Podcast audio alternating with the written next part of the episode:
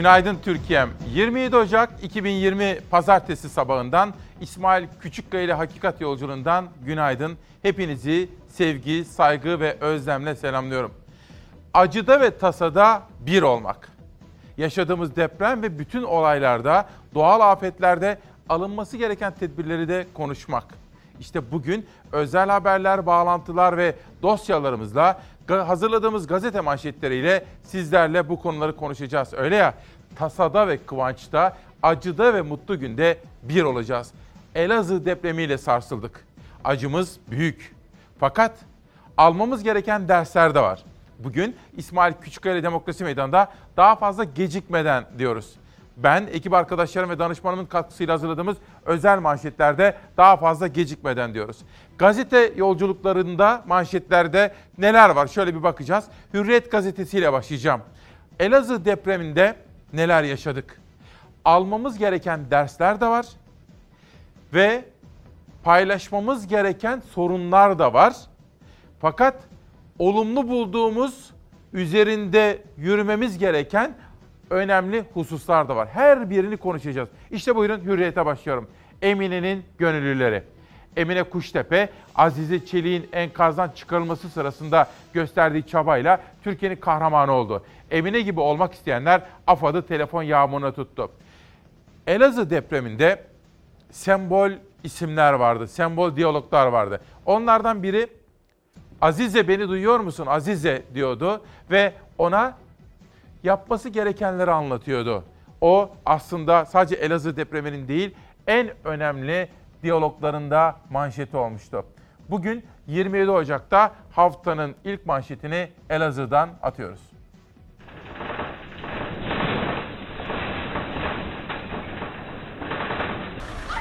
Enkazın altında kalan bayağı kişi var. Bazılarını çıkarırlar yukarıdakileri. Aşağıda kalan bayağı insan var. Elazığ ve çevresini sarsan 6,8 büyüklüğündeki depremin üzerinden 58 saat geçti ve geçen her saatle birlikte enkaz altındakilere dair umutlar da azaldı. Hayatını kaybedenlerin sayısı 39'a yükseldi. Yaralı sayısı 1607. 13'ü yoğun bakımda 104 yaralıysa hastanede tedavi görüyor. Şu ana kadar enkaz altından 45 kişi kurtarıldı.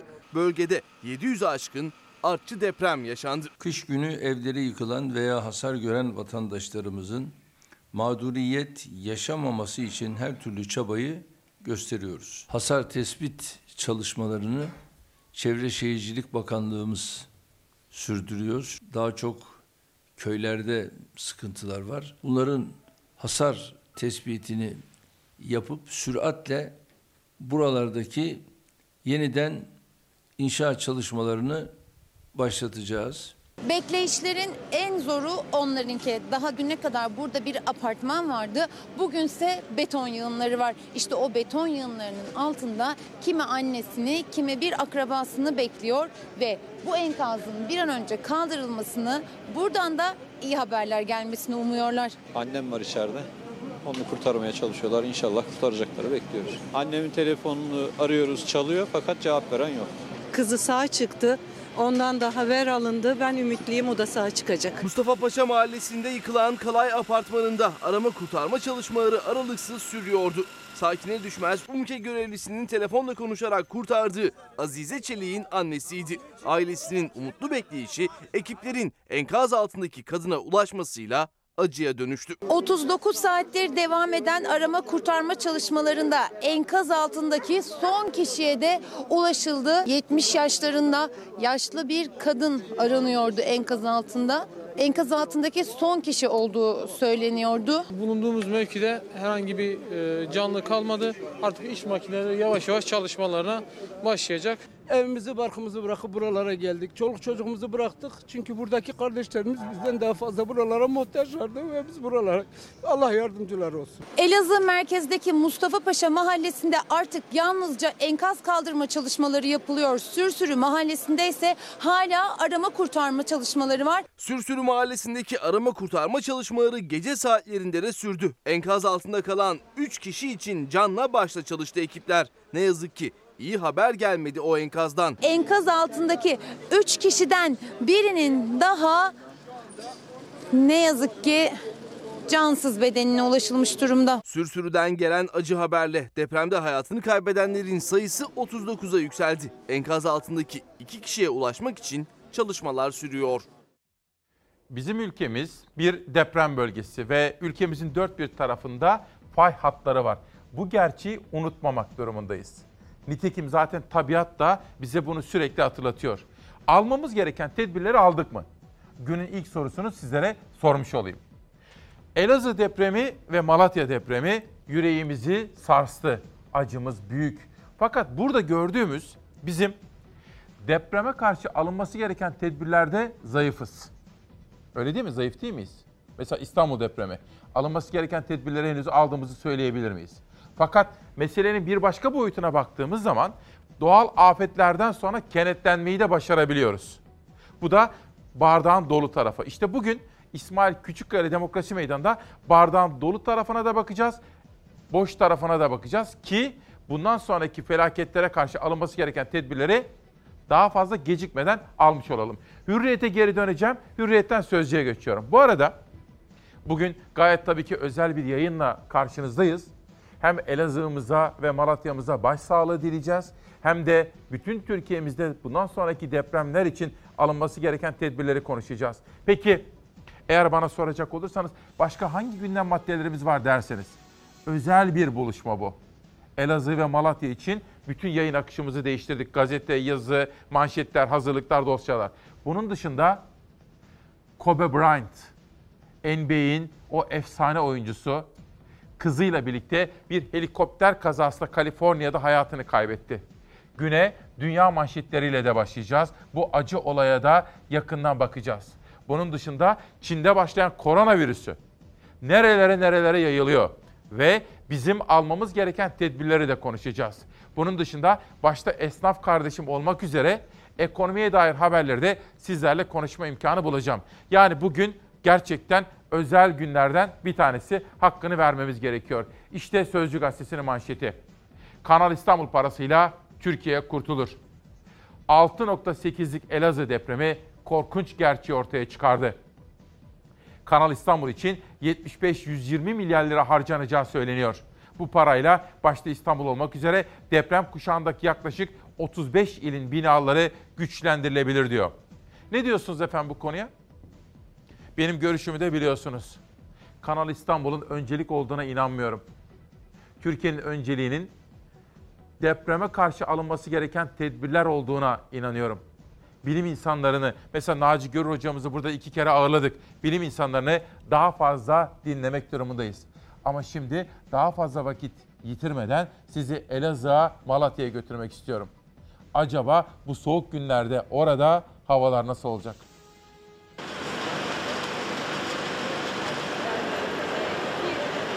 Deprem bölgesinde hava soğuk, geceden sabaha her yer buz tutuyor. Sabahın erken saatlerinde ise tüm doğu ve iç kesimlerde sisli hava var. Deprem bölgesinde can derdine düşen vatandaşlar ve arama kurtarma çalışması yapan ekipler bir taraftan da soğuk havayla mücadele veriyor. Saat gece yarısı Elazığ merkezde dondurucu bir soğuk var. Hava eksi 10 derece ama enkazın altındaki 3 kişi için her saniye çok önemli. İşte bu yüzden ekiplerin bir kısmı nöbet sırasının kendilerine gelmesini beklerken diğerleri enkazın başında titizlikle kurtarma çalışmalarını sürdürüyor. Geceden sabaha termometre değerleri eksi 10 dereceye kadar düştü Elazığ'da. Enkaz başında sıranın kendisine gelmesini bekleyen arama kurtarma çalışanları ve depremzedeler ateş yakarak ısınıyor. Yusuf Bey hava eksi 10 derece. Gece yarısında geçti saat. Siz burada neyi bekliyorsunuz? Kimi bekliyorsunuz? Ya valla hanımın babaannesi içeride ablacığım birinci katta. E şey, bina alta doğru çöktüğü için çalışmalar şu anda karşı tarafta. Yani arama kurtarma ekiplerine de söyledik. Şu anda bekliyoruz. Gece saatlerinde eksi 10 dereceyi gören termometre değerleri gündüz saatlerinde ise tek haneli değerlerin üzerine çıkmıyor. Günün en sıcak olan birkaç saatinde termometre değerleri en fazla 8-9 dereceye kadar çıkıyor bölgede. Bugün bölgede gün içinde güneş görülüyor ancak akşam saatlerinde bulutlanma artacak. Salı günü ise bölgede yağış ihtimali var. Salı öğleden sonra artan yağış ihtimaliyle birlikte Elazığ, Malatya ve civardaki depremden etkilenen bölge genelinde karla karışık yağmur bekleniyor. Deprem bölgesinde akşam ve gece saatlerinde yağışlar yüksek kesimlerde kar şeklinde de düşebilir. Salıdan itibaren bölgedeki yaşamsal mücadeleye bir de karla karışık yağmur ve kar ilave olacak. Kalbimiz ve gönlümüz Elazığ'da, Malatya'da bugün canlı bağlantılar ve özel haberlerle bölgedeki bütün gelişmeleri sizlere anlatma imkanı bulacağım. Hatice Hanım, oğlum, evladım hoş geldin. Memleketimize başsağlığı diliyorum diyor. Ben de Hatice anne şahsında bütün anneleri ve babaları, bütün büyüklerimi sevgi ve saygıyla selamlıyorum. Ayhan Bilgen, İsmail Bey günaydın. Daha fazla gecikmeden toplum olarak sorumluluk alalım. Siyasetçiler olarak sorumlu davranalım diyor Ayhan Bilgen göndermiş olduğu Twitter mesajında. Hürriyetle Sözcü'ye döneceğim. Şimdi Sabah gazetesine geçiyorum. Bu Elazığ depreminde, Elazığ ve Malatya depreminde Azize, Azize beni duyuyor musun diye başlayan o ses var ya. Kürtçe olarak da ona yardım nasıl yapılacak, neler yapması gerekiyor bunu anlatan o kadın vardı ya, sembol. Bunun dışında Suriyeli Mahmut, Suriyeli Mahmut kardeşim de bir başka sembol. İşte size Elazığ depreminin unutulmaz sembollerini de bugün anlatma imkanı bulacağım. Onlardan biri Mahmut. Sabahın manşeti. Mahmut bizim kahramanımız. Suriyeli üniversite öğrencisi Mahmut'un elleriyle kazarak enkazdan çıkardığı Dürdane Zülküf Aydın çiftiyle buluşmasında gözyaşları sel oldu. Gerçekten de aslında hani az evvel söyledim ya sizlere depremlerde veya bütün doğal afetlerde eksiğimiz şu. Alınması gereken tedbirleri almıyoruz. Çabucak unutuveriyoruz öyle değil mi? Mesela deprem oluyor, korkuyoruz, üzülüyoruz. Sonra geçti gitti. İşte bu bizim kötü tarafımız. Alınması gereken tedbirleri almıyoruz. Ama bizim iyi tarafımız var. Kenetlenebiliyoruz. Depremlerde, doğal afetlerde sonrasında kenetlenmeyi de başarabiliyoruz efendim. Onu da unutmayalım. Gece çok soğuktu. Düşünsenize Elazığ'da, Malatya'da ne kadar da soğuktur. Su ihtiyacınız varsa bunu alabilirsiniz. Haracına kalalısın ha. Ben şidil mi? Oy. Yaprak konuş. Başını bir içerse o da çocukların haline bak. 13 kişiyiz, 13 kişi bak vatan ya bir şey yok. Vallahi çocuklar çok mağdur. Eviniz neredeydi? Evimiz Sürsürü'de. Biz de korktuk mecbur. Ateş yaktınız. İşte. Ya valla çocuklar ısınsın diye Gecenin ayazında elleri yakılan ateşin başında birleşti. Acının merkezi Elazığ ve Malatya'da güneş batınca depremzedelerin de telaşı artıyor. Hava çok soğuk ve her şeye rağmen hayat devam etmek zorunda. Bak evimize giremiyoruz. Çadırın dibinde yatamıyoruz soğuktan. Yani bu çocuklar yazık günah değil mi? Bir tabak yemek için gidip orada sıraya giriyoruz. Sıra bekliyor çocuklarımıza yemek yedirek. Ne zaman sıra geldi elimiz ayağımız donuyor. Bir lokma yemek gitsin. Deprem bölgesi Elazığ'da artık gün geceye döndü ve çadırlarda soğuk havada zor bir gece başladı. Çadırların önlerinde ateşler yakıldı. Çoluk çocuk, büyük küçük herkes ısınmaya çalışıyor. Ne yapak işte çaka çoluk mu? Yatıyorlar burada. Öyle mi kalabalık mı? Ha, kalabalık. Kaç kişisiniz? 8 kişi. 8 kişi. Evet. Ev neredeydi? Ev bu sürtürün orada. Kalp hastasıyım. Ben kalp kapağı değişmiş. Eve giremiyorsunuz herhalde. Yok eve giremiyoruz işte korkumuzdan. Hasar var mı evde? Vallahi hiç, hasar var biraz. Ama korkuyorsunuz en çok. Ha, En çok. Çünkü çok sallanıyor. İki arada bir derede. Hava Eve evet. girseniz korkuyorsunuz. Evet. Burada Burada üşüyorsunuz. soğuk. Bu ateşin ısısı, ışığı birazdan sönecek ve çadırların içi e, karanlık. E, İnsanlar hep beraber bir arada çok kalabalık bir şekilde e, koyun koyuna yatmaya çalışıyorlar. Zor bir gece gerçekten. Çadırlar kuruldu ama ısınmak çok zor. Geceleri eksi 13 dereceye kadar düşüyor hava sıcaklığı. İşte bu yüzden tek çare çevredeki kafeteryalar. Çadırlarda ısınmak mümkün olmayınca vatandaşlar hemen yakın bir yerde açılan bir kafeteryada vakitlerini geçiriyorlar. Isınmak istiyoruz biz yani. Benim dört tane çocuğum var burada. Kafeteryaya gönderdim ama Şimdi gelip içeride yatacak. İçeri buz gibi iki tane battaniye o da evimde getirmişim ben. Kadınlar, çoluk çocuk hepsi bir arada. Burada gerçekten bir taraftan da soğuk bir yana sıcak da olsa havasız e, hasta olmamak e, içten bile değil. Çocukların halini görüyorsunuz. Kafeterya sıcak ama yatacak yer yok. Çünkü kalabalık. Malatya Doğan yolda da Elazığ'la benzer görüntüler var. Gökçe Mahallesi halkının bir kısmı geceyi yine sokakta ateş başında geçirecek. Hava eksi 9 derece ve ısınmak için kullandıkları şey de yıkılan binalardan geri kalan tahta parçaları. Onları söküp yakarak ısınmaya çalışıyorlar. Mecbur dışarıdayız. Herkes arabalarda falan yatıyor işte. Kalacak yer de yok başka. Sürekli artçı depremler oluyor çünkü. Artçılar geçene kadar kalacağız. Korkuyoruz eve girmeye. Dışarılardaydık, üşüdük, donduk.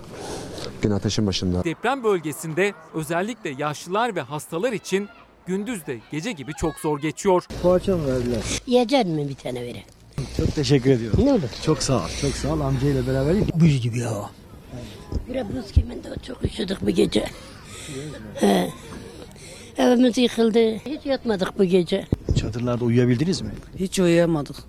Çok soğuktu. Elazığ'da buza kesen bir gece geride kaldı. Günlük telaş yeniden başladı. Bizim içimizi üşütense çocuklar ama onlar için de hayat bir oyun ve hayat her şeye rağmen devam ediyor.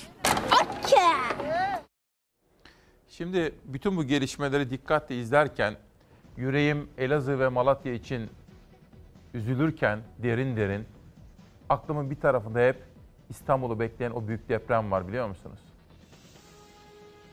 İstanbul'da bilim insanlarının söyledikleri gibi tarihsel istatistiklere bakıldığı zaman 7 ve 7.2 7.4 civarında bir deprem bekleniyor. Allah muhafaza ama olacak. Er ya da geç. Bir düşünsenize.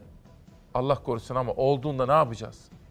7.2 İstanbul'da deprem geldiğinde ne yapacağız? Allah aşkınıza bana bir söyleyin. Hazır mıyız? Gereken tedbirleri aldık mı? Binalarımız sağlam mı? Okullarımız, hastanelerimiz, evlerimiz. Depreme kimin nerede yakalanacağı biliniyor mu? İşte ben hep bunu düşünüyorum. İşte bu sabah ve bu hafta ben dün akşam Naci Görür hocamı da aradım.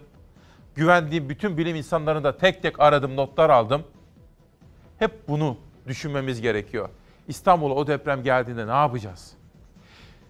Sözcü ve sabahtan sonra Karar Gazetesi'ne geçelim. Kaybedecek bir günümüz yok diyor.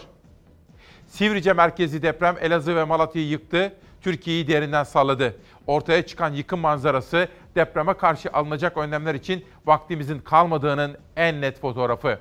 Uzmanlar 535 canlı fay hattının olduğu Türkiye'de binaların güçlendirilmesi, kentsel dönüşüm, toplanma alanları gibi kritik adımlar için bir an önce harekete geçilmesi çağrısında bulundular. Karar Gazetesi'nden Cumhuriyet'e geçiyorum. Bu arada Ali Onur'a gideceğim Malatya ama bir şey söyleyeceğim. Aklınıza şu soru gelebilir.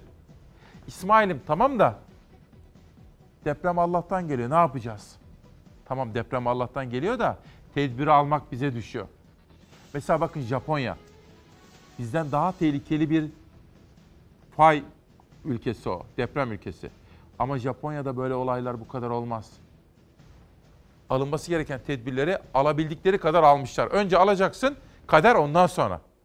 Cumhuriyet Gazetesi karardan sonra ihmal, yoksulluk ve çaresizlik. 39 kişinin öldüğü Elazığ ve Malatya'daki yıkımın nedeni belli.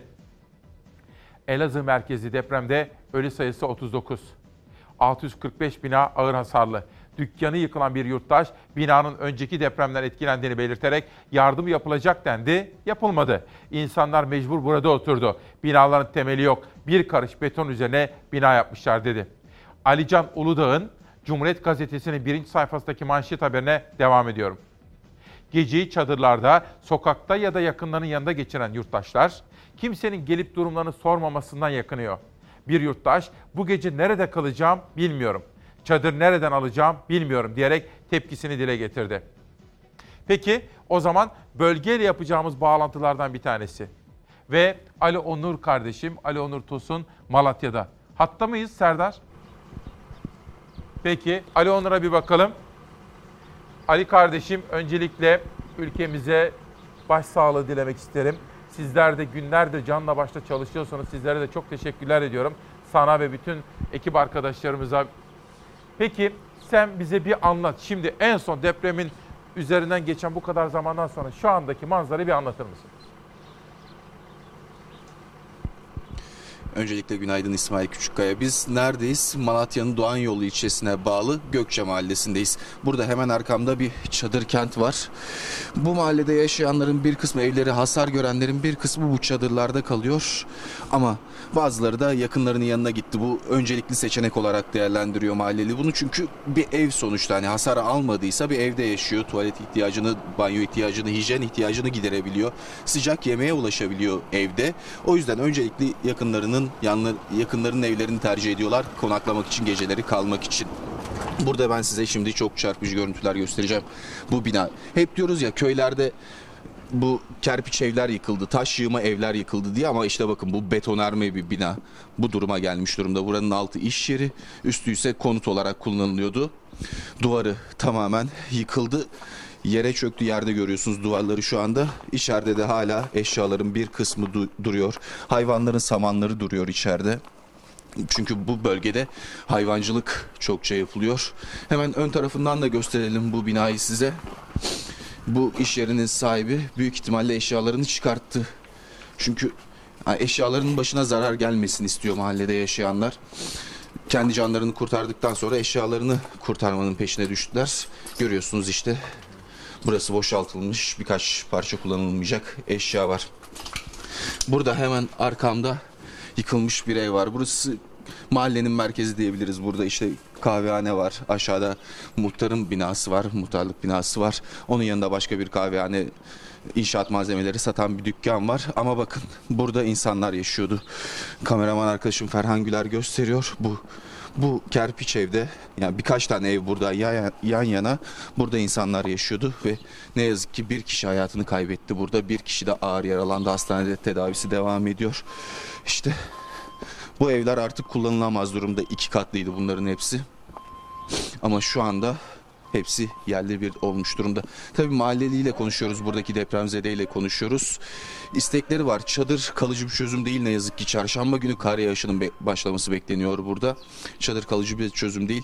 Konteyner istiyorlar ve hayvanları var. Hayvanlarının yem ihtiyacı var, barınma ihtiyacı var. Hayvanlar şu anda sokakta. Onlar için de yardım taleplerinde bulunuyorlar. Yani kalıcı bir çözüm gerekiyor bir an önce aslında depremzedeler için. Ali Onur bir şey soracağım. Şimdi gerek devletimiz, devletimizin kurumları, sivil toplum, özellikle bu dernekler, pek çok sivil toplum bu konudaki çalışmalarını sürdürmekteler. Bunun dışında belediyeler, Türkiye'nin çok farklı noktalarından belediyeler oralara yardımda bulunuyorlar. Birazcık da bunlardan bahsedebilir misin? Oradaki vatandaşlarımızın şimdi beklentileri ne, istekleri ne, neler yapılabilir, bizlere düşen nelerdir? Bir anlatır mısın? Tabii ki tabii ki kısa vadede çözüm olabilecek her türlü yardım zaten ulaşıyor. Erzak geldi, yemek geldi, mobil mutfak geldi, çadırlar geldi, sobalar geldi, battaniyeler dağıtıldı. Yani kısa vadede depremzedelerin ihtiyaçlarını karşılayabilecek her türlü çözüm burada mevcut. Ama uzun vadede ne yapılacak o hala soru işareti. Peki çok teşekkür ediyorum. Yeniden bağlanacağız ve gördüğün Malatyalılara da lütfen bizim için sabır dileklerinde, başsağlığı dileklerinde, geçmiş olsun dileklerinde bulunursan çok sevinirim. Sana ve ekip arkadaşlarımıza da çok teşekkürler. Yeniden bağlanacağız. Peki şimdi bugün 27 Ocak 2020 günlerden pazartesi İsmail Küçükkaya Demokrasi Meydanı'nda özel bir gün.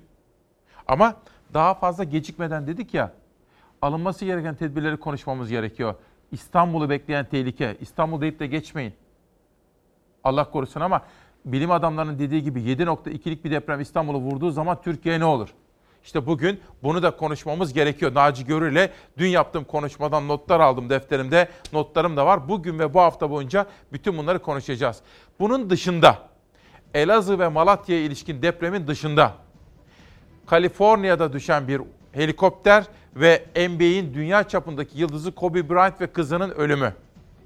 Çin'deki virüs ve dünyaya yayılması, Dünya Sağlık Örgütü'nün alınması gereken tedbirler konusundaki uyarıları, bizim Sağlık Bakanlığı'nın aldığı tedbirler. Bunları da konuşacağız. Başta esnaf olmak üzere ekonomiye dair manşetleri de konuşacağız. İşte bugün Independent gazetesinde böyle bir haberle başlıyoruz. Kobe Bryant, o NBA'in dünya çapındaki en önemli yıldızlarının başında geliyordu ve kızıyla birlikte Kaliforniya'da bir helikopter kazasında hayatını yitirdi. Amerika'daki televizyonlar ve gazeteler dünyanın pek çok ülkesindeki gazete ve televizyonlarla birlikte işte bu da günün manşeti.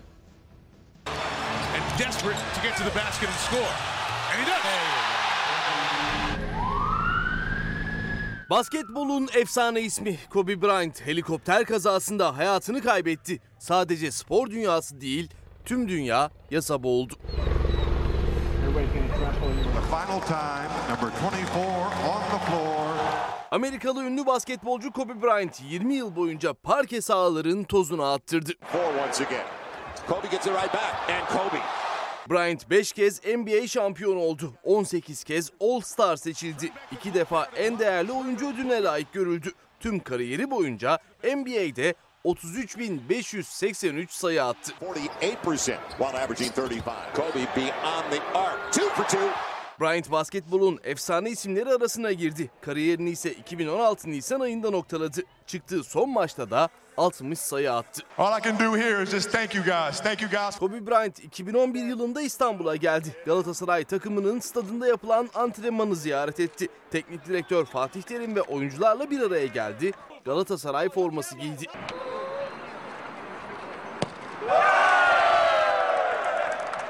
Efsane sporcu dün özel bir helikopterle bir basketbol maçını izlemeye gidiyordu. Yanında 13 yaşındaki kızı Cihan'la da vardı. Onları taşıyan helikopter Kaliforniya eyaletinin Calabasas kenti yakınlarında düştü. Helikopter kazasında efsanenin ve kızının öldüğü haberi geldi. Onlarla birlikte 7 kişi daha kazada can verdi. Kobe Bryant'ın ölüm haberi spor dünyası başta olmak üzere tüm dünyayı yasa boğdu. Bu da işte konuştuğumuz konulardan bitti birisi. Bu sabah ayrıca Çin'deki o virüs, koronavirüsü ve dünyaya yayılan o tehlike. Buna da bakacağım. Ama siz Çalarsat ailesi Okan Bey diyor ki İsmail Bey 20 yıl geçti 20 yılda neler yapılırdı neler daha fazla gecikmeden deriz ama 20 yıl daha geçer böyle mi? Böyle olmasın. Ayşe Hanım deprem paraları ne oldu İsmail Bey? Fatih Altaylı dün diyordu ki e, eski bakan söyledi size Mehmet Şimşek deprem paralarının otoyollara, duble yollara gittiğini söylemişti. Ayşe Hanım. Bu da aslında Elazığ depreminden sonra meydana gelen tartışma konularından bir tanesi. Necati Bal daha fazla gecikmeden İsmail kardeşim İstanbul gerçeğini ve alınması gereken tedbirleri konuşalım demekte işte bugün. Cumhuriyet'ten sonra akşam gazetesine geçiyorum. Gurur duyduk diyor. Duygulandıran buluşma. 6.8'lik deprem sonrası gösterilen devlet refleksi, arama kurtarma ekiplerinin özverisi ve Türk milletinin dayanışma ruhu büyük bir acıya daha merham oldu diyor. O Suriyeli çocuğumuz Mahmut, Azize ile konuşan o müthiş ses, UMKE görevlisi Emine Hanım ve oralarda çalışan sivil toplum, gönüllüler. Ayrıca bir dakika şunu da söyleyeyim. Bütün belediye başkanlarımıza, iktidarıyla muhalefetiyle hepsi çok teşekkür ediyorum. Neler neler yapıldı her biriyle ilgili haberleri de sizlere aktaracağım. İşte dedim ya bizim eksik bıraktığımız konu şu. Doğal afetlerden önce alınması gereken tedbirleri almıyoruz. Burada zayıfız. Açık söyleyeyim. Ama bardağın dolu tarafına baktığımız zaman bela, felaket bir kere başımıza geldi mi kenetlenmeyi biliyoruz. Ama aslında deprem gelmeden önce alınması gereken tedbirleri almak çok daha önemlidir efendim diyorum. Akşam gazetesinden sonra da geçelim bakalım bir günde neler var. Bilim uyarıyor. 6.8'lik Elazığ depremi Türkiye'nin deprem bölgesi deprem ülkesi olduğu gerçeğini bir kez daha hatırlattı. Daha önce yaptığı uyarılar dikkate alınmayan yer bilimleri Profesör Naci Görür tehlikede olan bölgeleri sıraladı. Bir dakika. Serdar pardon. Dün akşam pek çok insanla konuştuğum gibi Naci Görür hocamla da konuşup notlar aldım. İsmail dedi öyle kötü tartışma zemini var ki Türkiye'de dedi her şeyi siyasi bir polemik malzemesi haline getiriyorlar. Haklısınız hocam dedim. Ne yapacağız dedim. Biz dedi bilimle konuşalım her zamanki gibi. Sakin sakin uyarılarda bulunalım. Doğru diyorsunuz hocam dedim. Uyaralım dedi. İşte bizim asli görevimiz budur. İsmail Küçükkaya ile Demokrasi Meydanı'nda Çalar Saat ailesi Türkiye'yi uyandıracak. Dikkatle izleyelim efendim. Bakalım hoca neler söylüyor. Kuzey Anadolu fayı ile Doğu Anadolu fayı Bingöl Karlova'da birleşip çatal yapıyor. Bu faylar boyunca depremler meydana gelebilir. Erzincan ve Karlova arasında Kuzey Anadolu fayı üzerinde biz oraya Aksu fayı diyoruz. Deprem gerçekleşebilir. Orayı tehlikeli görüyoruz. Amanoslar ve Hatay civarında 1823'te deprem olmuş. O tarihten beri bir şey yok. Şimdi oradan endişe ediyoruz.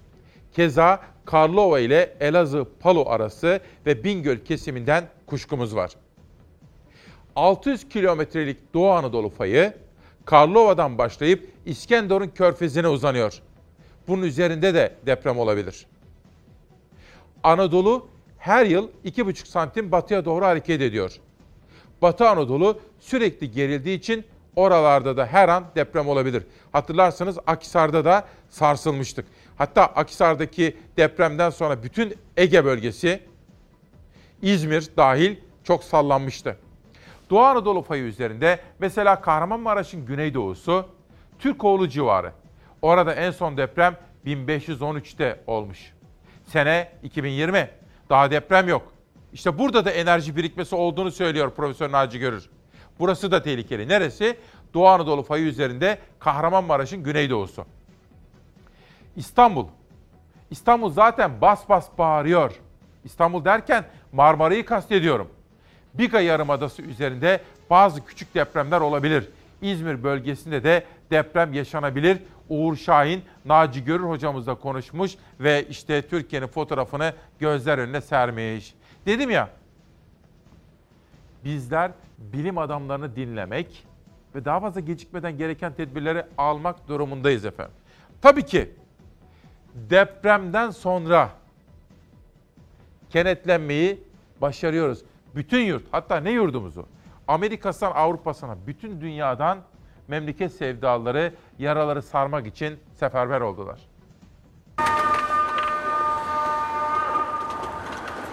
Kardeşlerimizin o deprem, o acısını görünce ben de iki tane koyunu getirdim size teslim ediyorum kardeşlerime uğraşsın. Kimi koyununu verdi, kimi giyecek ve yiyecek yardımında bulundu. Elazığ'da yaşanan depremin acılarını sarmak için yurdun dört bir yanından depremzedelere yardım yağmaya başladı. Onların acısı bizim acımız. Onların yanında, yanında olabilmek için yardım tırını onlara e, gönderiyoruz. Elazığ'da 6,8 büyüklüğündeki depremin merkez üssü Sivrice ilçesiydi. Deprem Elazığ kadar Malatya'yı da vurdu. Depremin ardından tüm Türkiye bir oldu, afetzedelere yardım koştu. Erzurum'da hayvancılıkla uğraşan evli ve 5 çocuk babası Metin Yanar depremzedelere gönderilmek üzere toplanan yardımlara iki koyunuyla destek verdi. Onların üzüntüleri bizim üzüntülerimizdir. Ölenlere Allah'tan rahmet şey, yaralı olan kardeşlerimize de Rabbinde şifa niyaz ediyoruz inşallah. Allah yardımcıları olsun inşallah. Erzurum Büyükşehir Belediyesi Elazığ ve Malatya'daki depremzedeler için iki tır dolusu gıda ve giyecek malzemesi gönderdi. Antalya'nın Demre ilçesinden depremzedeler için 24 ton turfanda sebze tıra yüklenerek bölgeye gönderildi. Onların acısı bizim acımız. Onların yanında, yanında olabilmek için yardım tırını onlara e, gönderiyoruz. İzmir'in Foça ilçesinde yardım kampanyası düzenlendi. Battaniye, kışlık giyecek, kuru gıda, bebek mamasından oluşan yardım paketleri hazırlandı. Aksaraylılar da Elazığ'a yardım için seferber oldu. Milletimizin herhangi bir yerde bir kişinin tırnağı kanasa, ağrısa milletimiz topyekun oraya koşar. İçişleri Bakanı Süleyman Soylu depremzedelere yapılan yardımların AFAD aracılığıyla yapıldığına dikkat çekti. Vatandaşları tek tek hareket etmemeleri konusunda uyardı.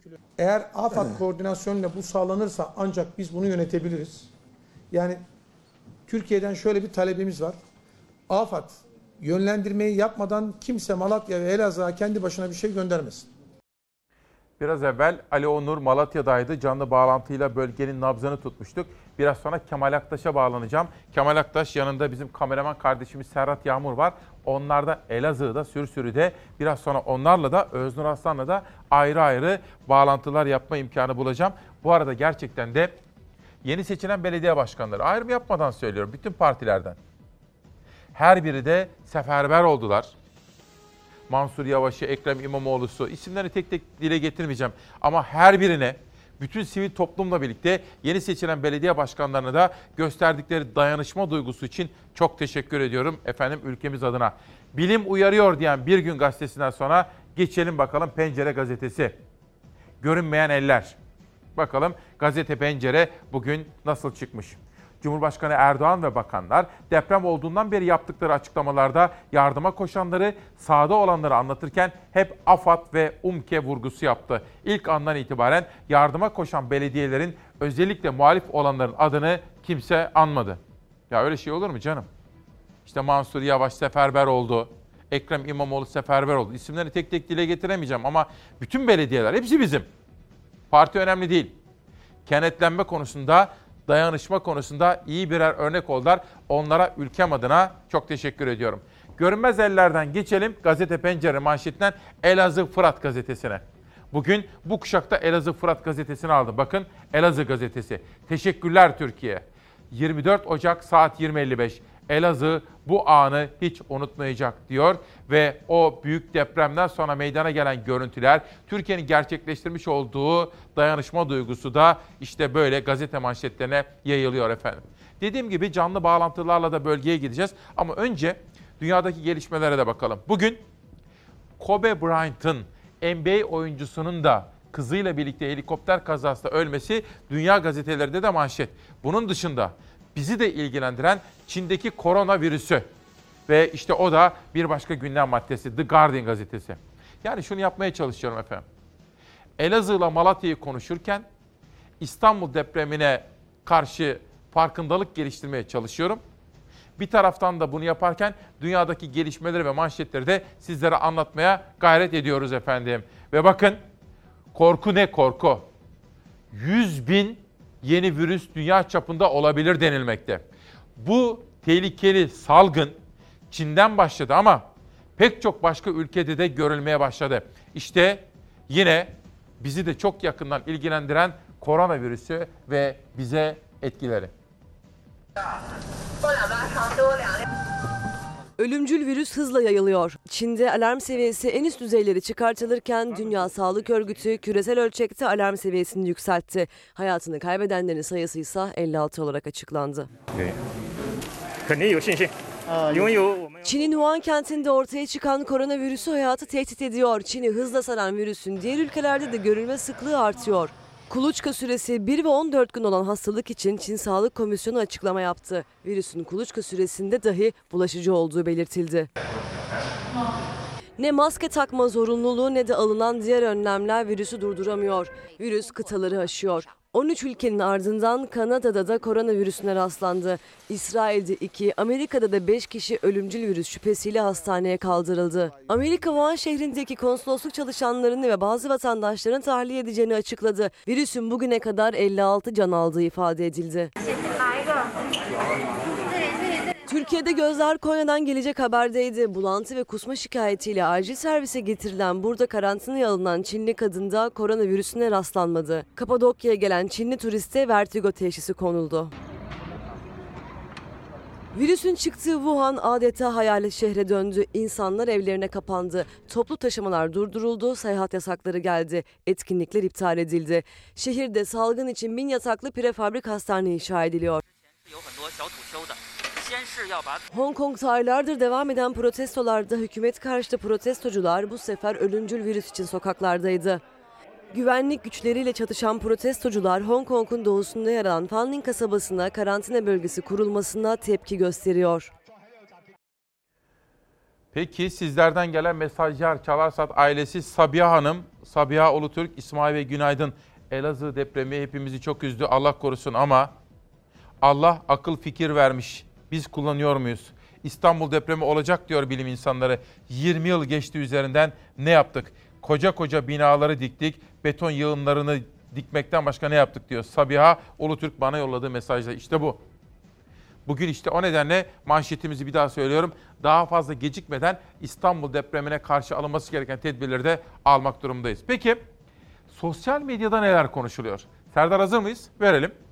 Bakan kurum bu depremden bugüne kadar yapmış olduğumuz çalışmalarla bu kadar az hasarla 6.8 büyüklüğünde bir depremi yaşadıysak Elazığ'ımızda sadece 5 bina yıkıldıysa bugüne kadar aldığımız tedbirler sayesindedir diyor.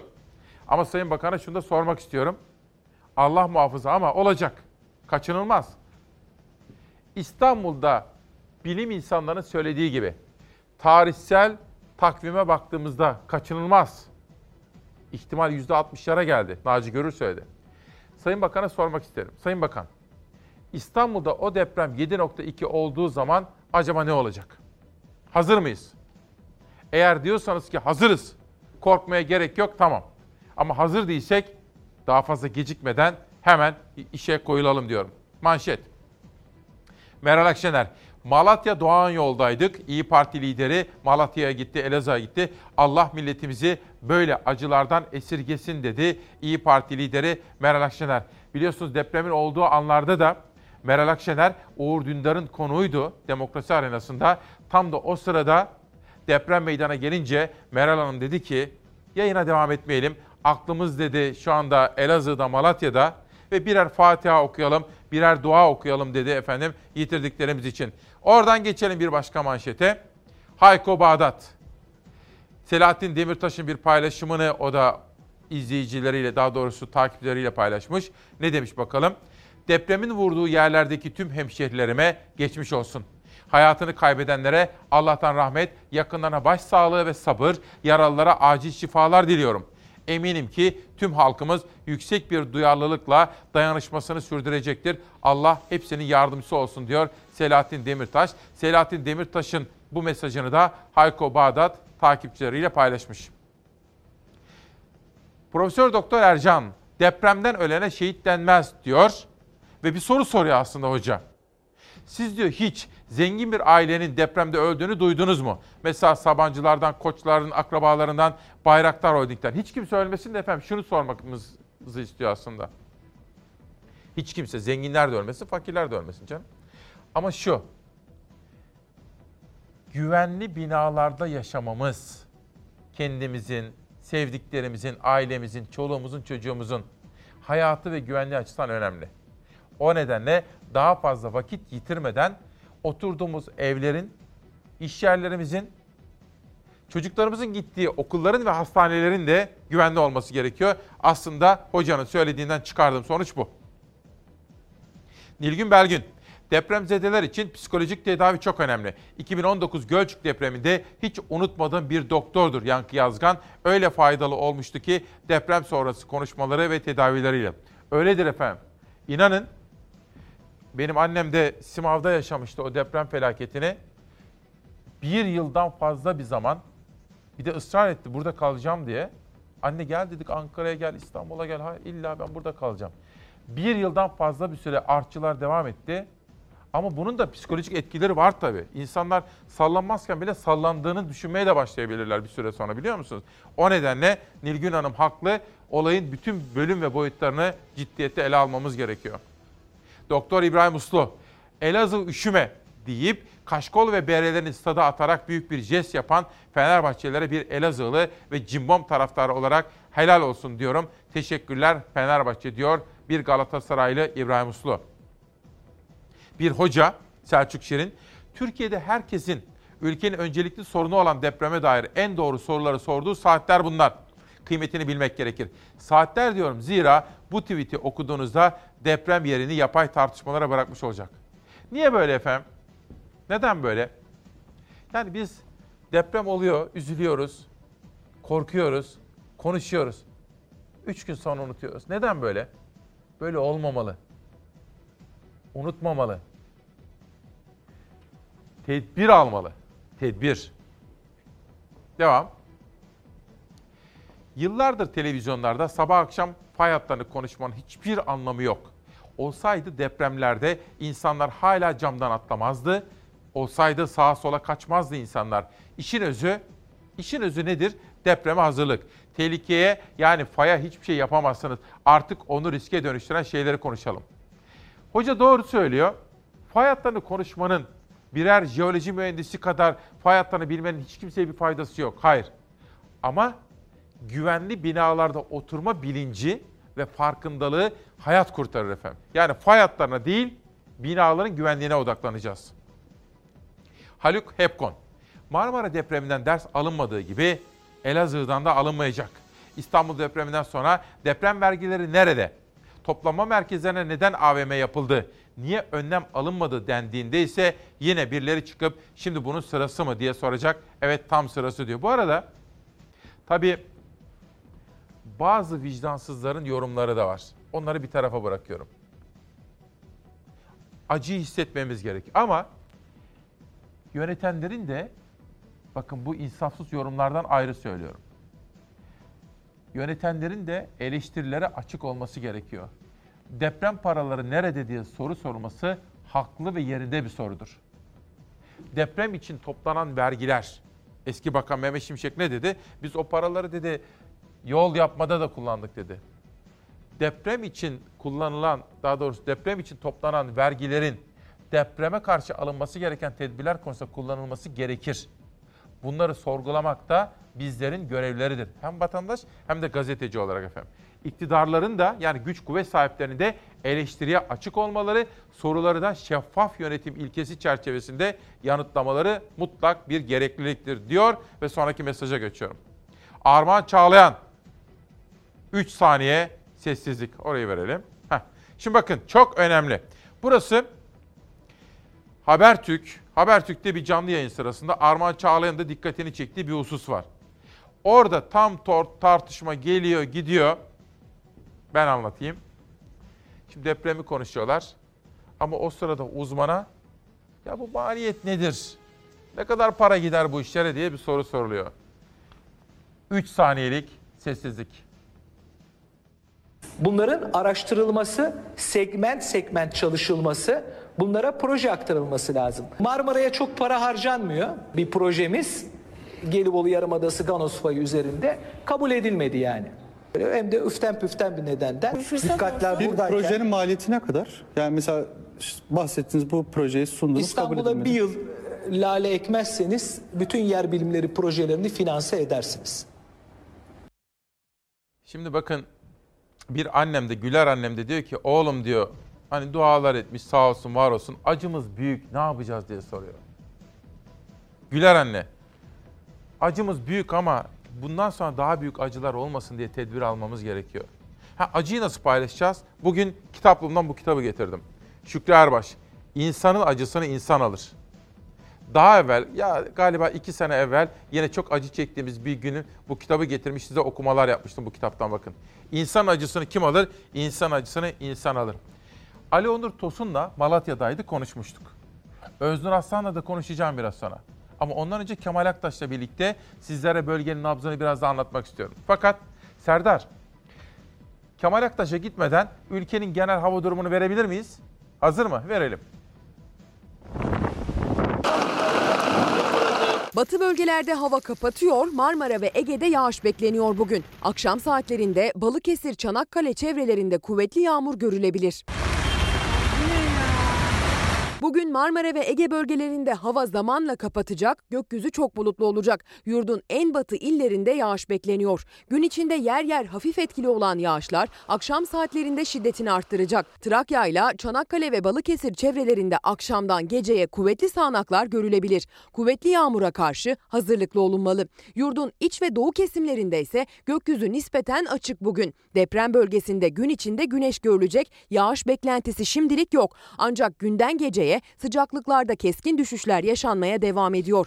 Gece saatlerinde Elazığ ve Malatya'da termometre değerleri sıfırın altına düşecek yine.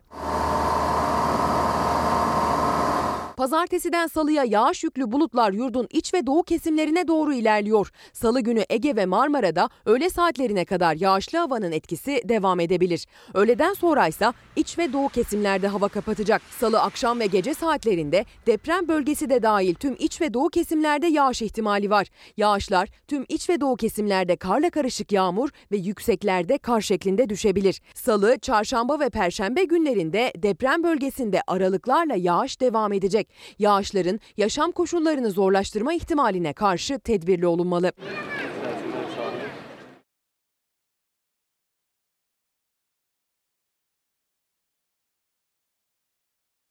Bu arada bir bilgiyi sizlerle paylaşayım. Bazı haberleri, paylaşımları vardı. Gazeteci arkadaşımız Serdar Akinan. Onunla ilgili de bir haberler geliyor. Editörüm de takip etsin, teyit etsinler. Elazığ Valiliği Serdar Akinan'la ilgili suç duyurusunda bulundu diye haberler geliyor. Bilmiyorum. Arkadaşlarım teyit etsin. Sizlere bilgileri vereceğim. Bölgenin hava durumunu da sizlere sunmak istiyorum. Ama önce Kemal Aktaş hazır mı karşımda? Kemal'e dönelim. Az evvel Ali Onur'la konuşmuştuk. Kemal kardeşim günaydın. Öncelikle başsağlığı diliyorum, sabır diliyorum. Çalışmalarınızda kolaylıklar diliyorum. Günlerden beri sizler de fedakarca çalışıyorsunuz. Sana, kameraman arkadaşıma ve canlı yayındaki bütün ekip arkadaşlarıma içtenlikle teşekkür ediyorum. Gördüğün bütün hemşerilerimize de lütfen bizim iyi dileklerimizi aktar.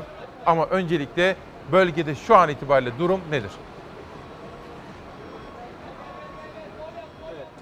Günaydın İsmail. Çok teşekkürler.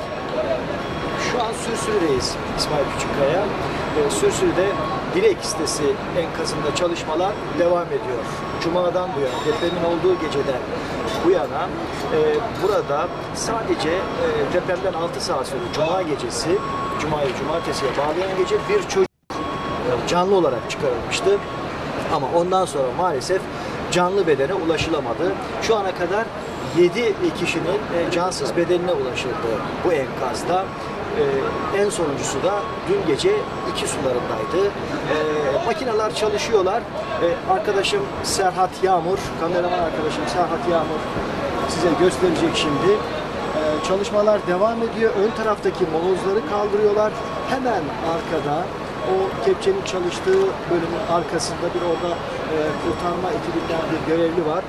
Orada onun sağ tarafında bir ya da iki kişinin, evet iki kişinin bulunduğuna da, bulunduğu tahmin ediliyor. Ee, umarız ve diliyoruz ki e, sağ olarak kurtulabilsinler. Ee, bütün çaba şimdi arama kurtarma ekiplerinin çabası o iki bedene ulaşmak için mücadele bunun için İsmail Küçükkaya şu ana kadar 39 kişi resmi rakamlarla 39 kişi hayatını kaybetti.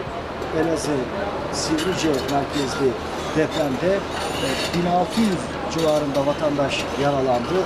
E, Bunlardan e, yüzün üzerinde e, vatandaşın depremzedenin hastanelerde tedavisi devam ediyor.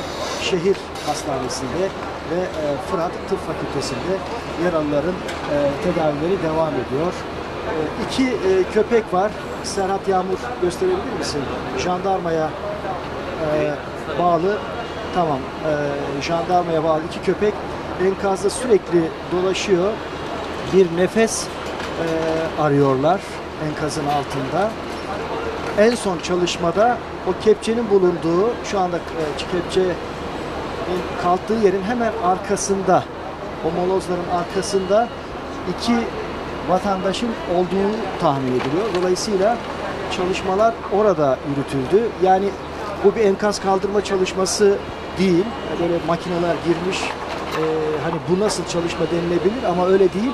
Öncelikle hani artçı şoklarda e, iyice enkaz moloz yığınları aşağıya doğru e, yığılıp aşağıda bir canlı beden varsa o bedenlere zarar e, canlı ya da cansız zarar vermemesi için e, önceden ön tarafından e, ağırlıklı molozlar temizleniyor ve sonrasında da arkada e, olduğu tahmin edilen vatandaşların ya da depremzedelerin olduğu ta- tahmin edilen bölgeye ekipler ulaşılmaya ulaşmaya çalışıyorlar. E, 45 va- depremzede sağ olarak kurtarıldı şu ana kadar yapılan çalışmalarda. E, Dilek sitesindeki bu enkazdan sadece bir çocuk az önce söylediğim gibi e, sağ olarak çıkarılabildi. Mustafa Paşa mahallesindeki e, e, enkazdan daha çok e, müjdeli haberler geldi. Bizim ilk gün e, Gezin'de, Sivrice'ye bağlı Gezin mahallesinde e, çok dramatik bir e, arama kurtarma çalışması yaşanmıştı. Bir aile, anne, baba, çocuk, anne hamileydi, 6 aylık hamileydi. Üçü de aslında sağ kurtuldu. Hastaneye sevk edildiler. Peşi sıra, peşleri sıra gittik. Maalesef anne ve oğul hayatını kaybetti hastanede. Baba yaşıyor, durumu iyi, tedavisi devam ediyor onun da. Gözlerimizi bu tarafa çevirdiğimizde de işte burada çalışma sürüyor. Bir de tabii az önce de sen bahsettin İsmail Küçükkaya. Ee, deprem öldürmez, bina öldürür gerçeği var. Burada o gerçekle yüzleşiyoruz açıkçası. Şimdi sol tarafındaki bina hem sağında hem solundaki binalar duruyor. Bunlar 20 yıllık binalar aynı kooperatif. Yani Dilek Apartmanı değil, Dilek sitesi burası. O sitenin bir bloğu çöken. E, iki blok duruyor. Ortadaki blok e, çökmüş. Ben e, vatandaşlarla yani buradan sağ kurtulan vatandaşlarla konuştum. Biz daha önce binanın yıprandığını, e, yer yer e, özellikle alt katlarda çatlaklar oluştuğunu söyledik. Belediyeye gittik, başvurduk kentsel dönüşüm için. Ancak bu talepimize, taleplerimize bir yanıt alamadık dediler. E, yani çevrede de aynı tarihlerde yapılan binalar var. Hatta aynı şekilde e, aynı kooperatifin binaları var. E, onlar sağlam. Bu bina bu binada Kemal, bir şey sıkıntı var isterim. belli ki. E, zemin etüdü iyi yapılmamış olabilir. Bir soru Duyuyorum sormak İsmail. istiyorum. Şimdi bu depremi ilk duyduğumuzda tabii hemen yüreğimiz ağzımıza geldi. Çok korktuk. 6.8'lik bir deprem, büyük bir deprem ve Elazığ için hemen dualar ettik. Çok korktuk. Ee, şunu söyleyeyim, acımız tabii ki büyük. Ama bir tesellimiz var. Bu büyüklükteki bir depreme göre korktuğumuz kadar da olmadı. Şimdi bunu biraz anlatmanı istiyorum. Yani orada çünkü alınması gereken tedbirleri de konuşuyoruz ya. Bunu biraz gözlemlerini, izlenimlerini paylaşır mısın bizimle? Nasıl orada manzara? Evet gerçekten e, e, bir taraftan da o ciddi anlamda yani teselli kaynağı diyebiliriz. 6.8 çok önemli e, büyüklük e, bakıldığında e, 22 saniye civarında e, sürüyor e, deprem. E, insanlar zaten bunun şokunu yaşamışlar. Yani baktığımızda o gözümüzde canlandırdığımız bir deprem manzarası yok ama insanlar hani çadır kentlerde e, kafeteryalarda, spor salonlarında, okullarda, camilerde kalıyorlar. Hani bu kadar hani şey yoksa, dramatik bir tablo yoksa neden kalıyorlar dendiğinde korku, en büyük şey korku. Ee, bir fay hattı şeklinde olduğunu söyleyebiliriz. Yani bir hat e, üzerinde. Çünkü bugün haberlerde vereceğiz. Özel bir çalışma yaptık Serhat Yağmur'la birlikte. Güneş sitesi, Bahçeli Evler'deki Güneş sitesi. Ee, yine orada da bir e, şey var, site var. Üç bloktan oluşuyor. 72 daire var. Ee, blok blok fark ediyor alınan hasarlar. Bir tanesi ağır hasarlı gelmiş e, çevre e, şehircilik ekipler gelmişler. Birisi ağır hasarlı rapor vermişler. Diğer iki bloğa hafif hasarlı e, raporu vermişler. Dolayısıyla hatta depremin geldiği yönü bile tarif ediyorlar. İnsanlar Sivrice tarafından doğru gelip vurduğunu e, söylüyorlar ve e, hatta gelen taraftan e, baktığımızda e, o tarafların daha e, hasar gördüğünü e, tespit ettik biz. Orada da şeyin yapılan sitenin yönetiminde üç tane inşaat mühendisi var örneğin. E, o da enteresan. E, zeminin etüdü iyi yapılmamış olabilir bu binalarda. Çünkü 5 civarında bina yıkıldı. Onun dışında e, Allah'tan çok korkulan olmadı. E, Yani 6.8 senin dediğin gibi çok ciddi bir rakam sayılabilir. Dün E, akşam- büyüklük sayılabilir. Ama Dün evet. Pardon affedersin sözünü kestim. Dün akşam Gülbin Tosun'un ana haberimizde de vardı senin haberinde. Çadır kentlerde hala bir takım sorunlar da vardı. En son durumu da anlatır mısın? Çadır kentteki koşullar ne? çadır kentlerdeki sorun şu, soğuk.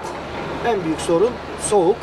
E, Kışlık çadırlar geldi ama hani çadır kışlık da olsa içi soğuk. Çünkü içeride bir her şeye rağmen buranın buza kesen ayazına dayanabilecek bir e, durumda değil. Bir soba ya da bir elektrik ocağı, bir katalitik ihtiyacı var. E, Onlar da peyderpey geliyor. Yani hemen e, ulaştırılamadı. Şimdi gelirken baktık biz yani e, 400 civarında çadır var örneğin Kültür Park'ın e, orada kurulan çadır kentte. Yaklaşık 8-10 tanesinde ben e, soba borularının dışarıya çıkar, çıkar çıktığını gördüm. E, daha çok sayıda sobaya, e, elektrik ocağına ihtiyaç var. Ha bu arada tabii çok battaniye dağıtıldı, yatak yorgan dağıtıldı, matlar, zemin için matlar dağıtıldı. Ee, ilk etapta acil olarak onlar dağıtıldı ama hani e, o onlar pek yeterli olmuyor. Çoluk çocuk var, e, yaşlı insanlar var, çok kalp hastası insanlar gördük. Ee, e, yani çok sıkıntılı bir durum var. Ee, ısınma ihtiyaçlarını o çadırların önlerine yaktıkları ateşlerde gideriyorlar. E, Ondan sonra da işte yataklarında bir şekilde ısınmaya çalışıyorlar insanlar. E, Çok da böyle mağduriyet e, ifadelerini kullanmak istemiyorum ama tablo da bu maalesef. Yani insanlar en büyük, en önemli talepleri orada kalan insanların hani çadırların içinde en azından yakabilecekleri bir soba çünkü biraz uzun sürecek bu korkuyu, bu şoku atlatmak e, ya da bir elektrik ocağı e, olursa çünkü insanlar kanaatkar, gerçekten kanaatkar. Dün haberimizde belki e, Verdik. izlemişsindir sen de iki yaşlı insanla e, sohbet ettik. Poğaça dağıtmışlar kahvaltı için. E, Poşetin içindeki poğaçayı benimle paylaşmaya çalışıyor teyze. E, yani çok duygu, du- duygulandırıcı şeyler bunlar, çok duygusal anlar. Evet, o anlamda insanımız çok kanaatkar. Kızılay'da gıda noktasında çok e, güzel hizmet veriyor. Üç öğün e, yemek çıkıyor. İnsanlar rahatlıkla o yemeğe ulaşıyorlar ama dertleri e, gerçekten yemekten çok bir şekilde yemeğe, gıdaya ulaşıyorlar. Çünkü dükkanlar açık, lokantalar açık. Ama korkudan dolayı evlerine giremediklerinden soğuğa karşı mücadelede zorlanıyorlar. Peki Kemal. Onun e, aşılması noktasında da işte çadırlarda e, şey elektrik ocağı, soba ihtiyacı var. Okullarda, hastane, e, spor salonlarında, camilerde de kalan çok sayıda insan var. Çünkü oralarda kaloriferler yanıyor. E, e, dolayısıyla oralarda da bir sıkıntı yok ama çadır kentlerde soba, elektrik ocağı, katalitik e, böyle söyleyebiliriz. Tabii sosyal e, açtığı yaralar, e, sıkıntılar, e, depremin açtığı yaraların kapanması zor. O travmanın atlatılması zor İsmail Küçükkaya. Kemal Son Aktaş, olarak burada sana da- enkaz çalışması da e, devam ediyor.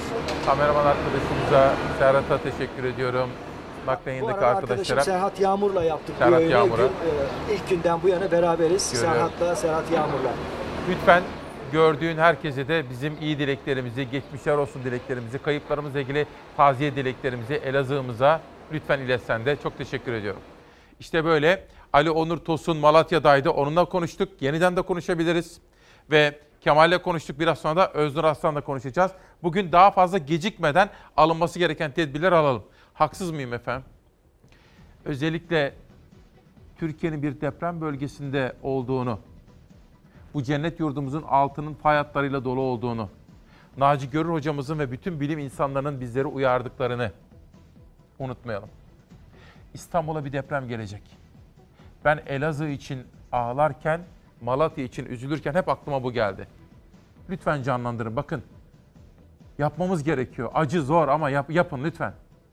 Biz Çalar Saat ailesi olarak şunu yapalım. İstanbul'a bir an gözünüzü kapatın hadi. Bir an kapatın. İstanbul'a Allah korusun ama 7.2, 7.3, 7.4 bir deprem oldu. Ne yapacağız? Hazır mıyız? Hazır olalım. Bütün bu çabamız hazır olalım diye efendim. Ve şimdi ben yönetmenim Serdar'dan Çalarsat gazetesini rica edeceğim. Bugün Çalarsat gazetesinde beni ve hepimizi çok etkileyen 3 fotoğraf, 3 insan, 3 öykü, 3 kahraman, 3 mucize. Azize, Azize beni duyuyor musun diyordu Emine Hanım bakın. Emine Kuştepe. Bence sembol. Hiç unutulmayacak bir sembol. Sonra Mahmud'umuz. Suriyeli Mahmut. ve Mahmut'un elleriyle tırnaklarıyla kazdığı ve kurtardığı bir hayat. Sonra Yusra, Yusra'nın gözleri, hiç unutulmaz o bakışları. Sizlere Elazığ ve Malatya depreminin bu sembollerini göstereceğim ama hava durumuna bakmıştık ya. Bir de şunu düşünmemiz gerekiyor. Bu soğuklarda ocağın sonuna doğru geliyoruz. Elazığ'da, Malatya'da havalar ne kadar soğuk.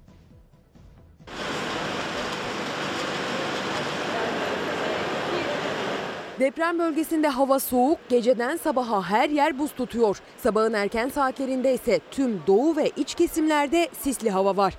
Deprem bölgesinde can derdine düşen vatandaşlar ve arama kurtarma çalışması yapan ekipler bir taraftan da soğuk havayla mücadele veriyor. Saat gece yarısı Elazığ merkezde dondurucu bir soğuk var. Hava eksi 10 derece ama enkazın altındaki 3 kişi için her saniye çok önemli. İşte bu yüzden ekiplerin bir kısmı nöbet sırasının kendilerine gelmesini beklerken diğerleri enkazın başında titizlikle kurtarma çalışmalarını sürdürüyor.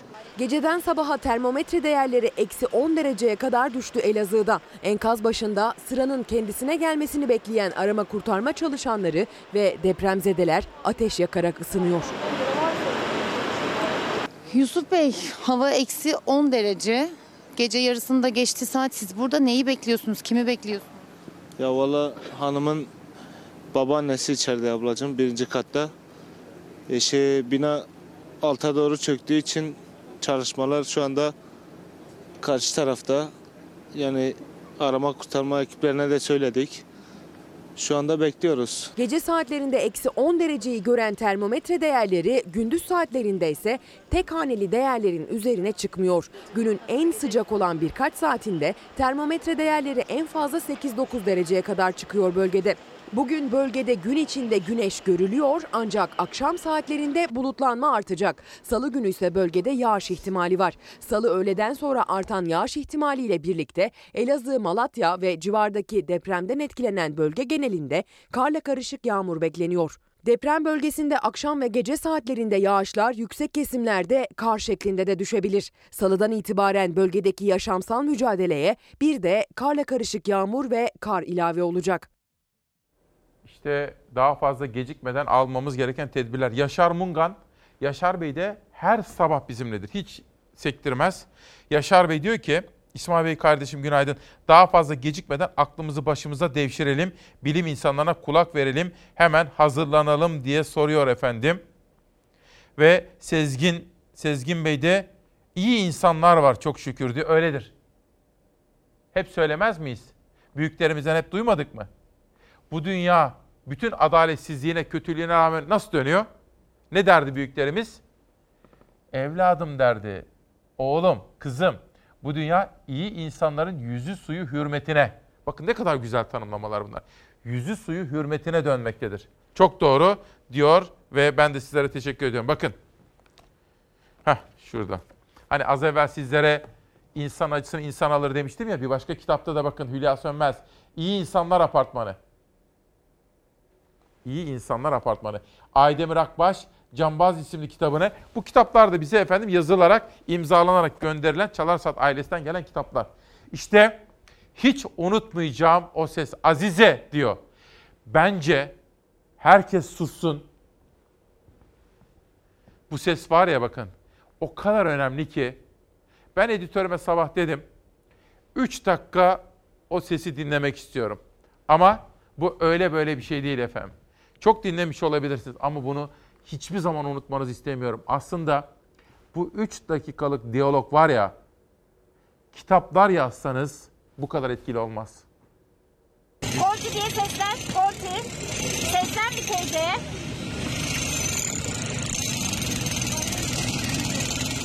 Duyuyor değil mi? Azize, de ki soğukta çıkılar. De ki soğukta çıkılar, soğukta. Bu nefes aldı değil, nefesi de çıkılar de, nefes nefes, de nefesi de çıkılar. Nefesi, ha, de ki, kadar da dişiye. Azize de ki kadar da dişiye.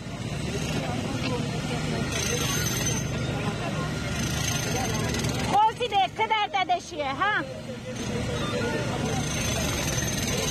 Normalde Kürt'te Zazaca olur. Zaza... Anlıyor anlıyor. Azize cevap verdi mi? Ha tamam Azize bak Azize canım bak biz hepimiz yukarıdayız. Siz ikiniz de birbirinizle konuşmaya devam edin. Sen sürekli teyze seni anlamadığı için Forcu diye sesten arada olur mu canım? Azize, Azize tele, Azize görebiliyorsun değil mi telefonun şarjına bakabilir misin? Azize. Ek, Tamam şarjın çok güzel. Azize şimdi abin de yanımızda. Biz hepimiz yukarıdayız. Telefonun şarjı bitmesin. Ben senin telefonunu kapatayım ama telefonu uzak yerde tutma. Senden tek istediğim şey arada o teyzeye Kolci diye sesler sesini duyman yeterli tamam mı? Onu konuşturmaya çalış. Tamam eşin konuşuyor mu peki Azize? Azize, canım konuşabilen herkese seslen. Adını söyle, çocuklarına seslen. Hepsi cevap veriyor mu? Azize, hepsini konuştur. Hiç kimse uyumasın, tamam mı? Hepsine seslen tek tek. Azize, Azize canım. Bak, herhangi birinin sesi kesildiği zaman hemen bizi arıyorsun, tamam mı? Biz yukarıdayız, tamam mı Azize? Diyeceksin ki, burnunuzdan nefes alın, ağzınızdan verin. Sakin sakin. Hani doğum yaparken sen nefes alıp veriyordun ya. Aynen o şekilde, hepiniz o şekilde nefes alıp verin, tamam mı canım? Hepsini konuştur, senden haber bekliyoruz. Tamam, annesinin çıktığı yerden seslerini duyabiliyoruz. Tamam, biz oradayız canım, rahat ol. Sana az kaldı. Azize sadece senden istediğim herkesle konuş. Hiç kimse susmasın aşağıda, tamam mı canım? Burnundan nefes alıyorsun, ağzından veriyorsun. Korkacak hiçbir şey yok. Hepimiz yukarıdayız. Tamam mı Azize? Sakin ol bak. Sadece sakin ol. Bak Azize aşağıdaki Azize Azize bak sen Azize bak sen bir annesin. Aşağıdaki herkesin şu an annesi sensin. Ve bizim tek iletişim kurduğumuz kişi sensin. Bütün güç sende. Tamam mı canım? Sen sen daha güçlü olacaksın. Ha kesinlikle kendi. Tamam. Ağlamıyorsun. Sakin oluyorsun. Hepsine destek oluyorsun. Elini bir çıkart ablacığım. Tamam abla gördüm şimdi Yardım. yardım edeceğim sana. Bekle beni ablam. Sen nefes oradan. Hadi rahat ol. Sakin ol. Arkadaşlar şurayı bir boşaltalım. Geriye, geriye açın orayı. Tamam. Geçin orayı açın. Çok etkileyici değil mi efendim ya? Şimdi ben bu deprem olduğu zaman bir haftalık izin almıştım Doğan Şentürk'ten. Ve kız kardeşimi görmeye gittim, yeğenlerimi görmeye gittim. Dedi ki işim de vardı, onları da halletmeye gittim. Bu Azize diyaloğu var ya, ya bilmiyorum 20 kere mi 30 kere mi izledim. O kadar önemli ki efendim. O nedenle bütün diyaloğu size bir kere daha vermek istedim. Bu vatandaşımız var ya Emine Hanım, yılın vatandaşı seçilir bakın bilinçli, sakin, kriz anlarında ne yapması gerektiğini, başkalarını nasıl seferber etmesi gerektiğini bilen, iyi konuşan biri. Yani ders olur inanın bana ders olur. Çağdaş Yaşamı Destekleme Derneği Başkanı sevgili İsmail Günaydın hoş geldin diyor Ayşe hocamız. Hoş bulduk hocam. Azize ile konuşan Emine Kuş bizi de çok etkiledi. Hep onu dinledim. Ve duygularımı ona da yazdım. Yakında Çağdaş Yaşamı Destekleme Derneği Elazığ'a gidecek. İlk işimiz Azize'yi de Emine Hanım'ı da ziyaret etmek olacak diyor. Ben de Çağdaş Yaşamı Destekleme Derneği Başkanı'na gösterdiği ilgi ve duyarlılık için teşekkür ediyorum. Bu diyalog gerçekten unutulmaz bir diyalogtu. Bilinçli yurttaş ödülü verilse işte bu Emine Hanım'a verilir efendim. Daha fazla gecikmeden bakalım şimdi ne geliyor sırada ne var?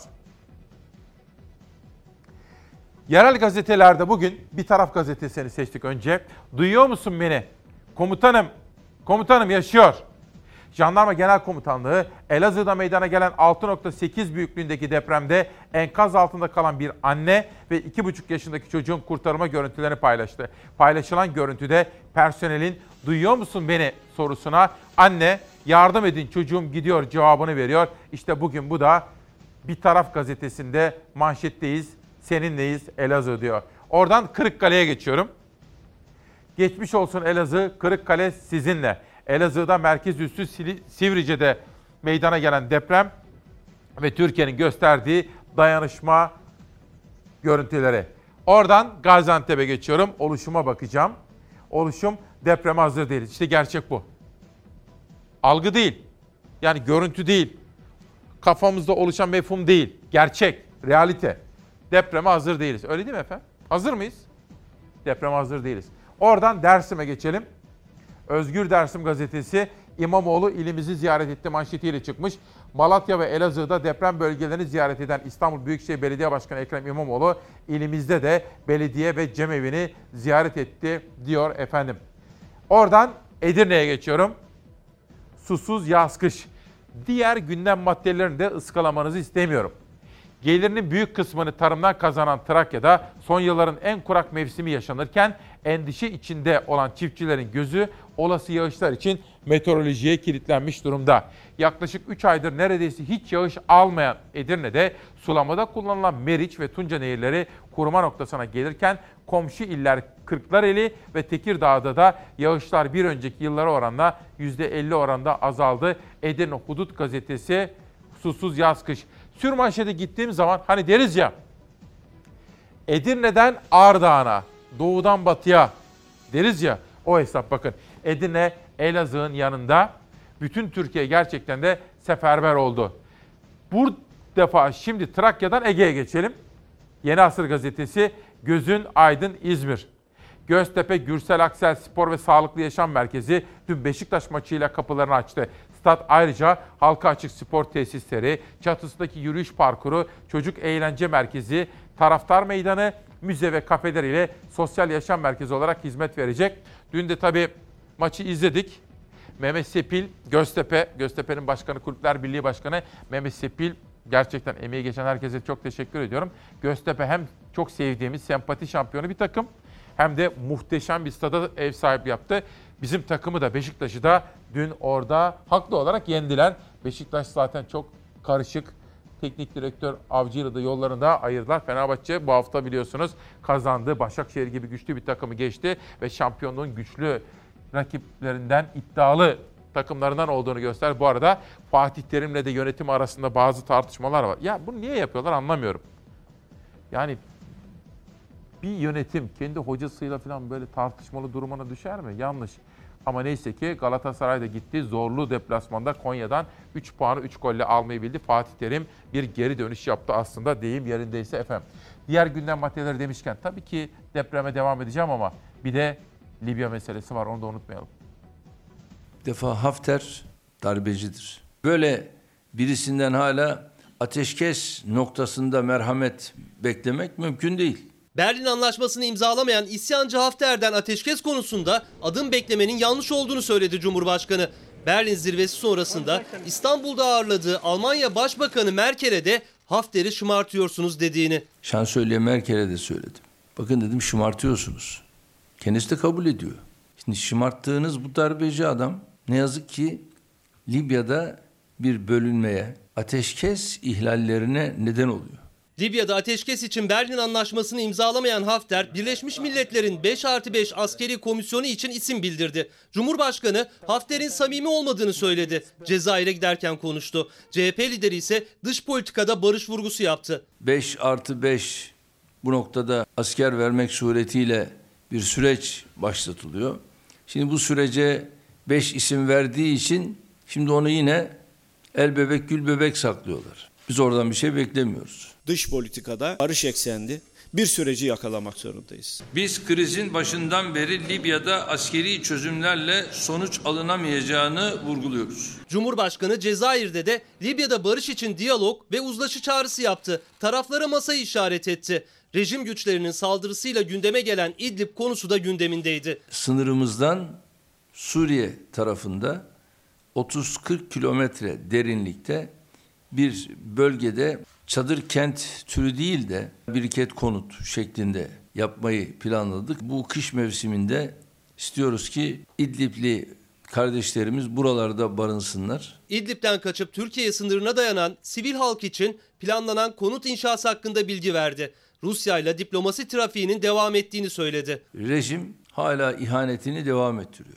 Sivil halkı bombalamak suretiyle öldürüyor. Tabii bu konuda bizler sürekli Sayın Putin'le görüşmek suretiyle bu sivil halkı güvence altına almak istiyoruz. Türkiye'nin, İran'ın, Irak'ın, Suriye'nin acilen bir araya gelip görüşmeleri lazım. Bizim bütün komşularla barışmamız lazım. Cumhurbaşkanının rejim ihanet ediyor tepkisi. Kılıçdaroğlu'nun diyalog çağrısı. Libya gibi İdlib'de hem sahada hem masada sıcak başlık. Elazığ depremi, Malatya depremi Nurettin Bey diyor ki İsmail Bey ısrarla sormak isterim. Deprem paraları ne oldu? Fatih Altaylı Habertürk'teki yazısında diyor ki hiç sormayın.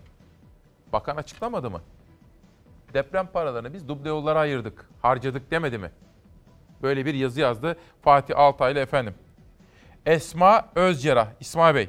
Daha fazla gecikmeden Japonya'daki modelleri örnek alalım. Çok doğru bakın. Yapmamız gereken nedir? Depreme dayanıklı binalar yapmak. Zemin etüdü. En önemlisi bilinçli. Eğitim olmalı. Panik olmamalı. Ev eşyalarını sağlam seçip sabitlemeliyiz. Deprem çantası her eve zorunlu olmalı diyor Esma Hanım. Çok bilinçli bir yurttaş olarak bize görüşlerini ve önerilerini yazmış. Azize, Azize beni duyuyor musun diyen Emine Hanım gibi yine beni çok etkileyen bir başkası. O da Suriyeli bir kardeşim adı Mahmut. Onu kurtaran hanımefendi dedi ki,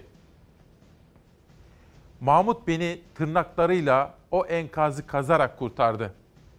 Hayatım boyunca Mahmut'u unutmayacağım dedi. Bakın, Azize Azize diyen o ses gibi Mahmut'un tırnaklarıyla kurtardığı hayat da Elazığ Malatya depreminin sembolü. Belden aşağı betonların arasındaydım. Ve o Mahmut dediğim çocuk biz hani Suriyelilere taş atarız ya. O çocuk tırnaklarıyla kazıya kazıya elleri paramparça. Beni oradan çıkardı. Elleri paramparça. Yani ben ölsem o çocuğu asla unutmam. Ben buradan ilk çıktığım zaman da arayıp bulacağım yani o çocuğu.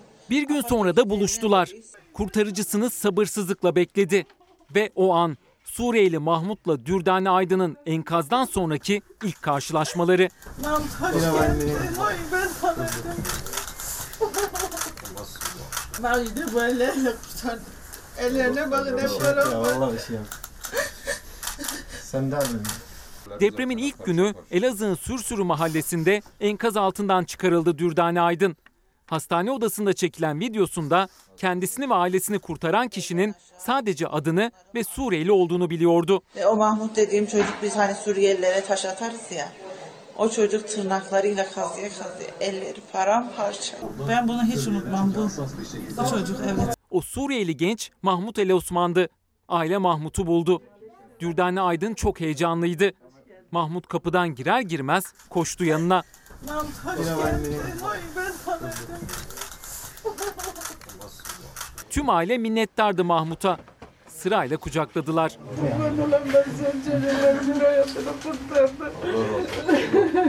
Kurtardın. Allah senden razı olsun. Taşların altındayken bir yanımda Mahmut var.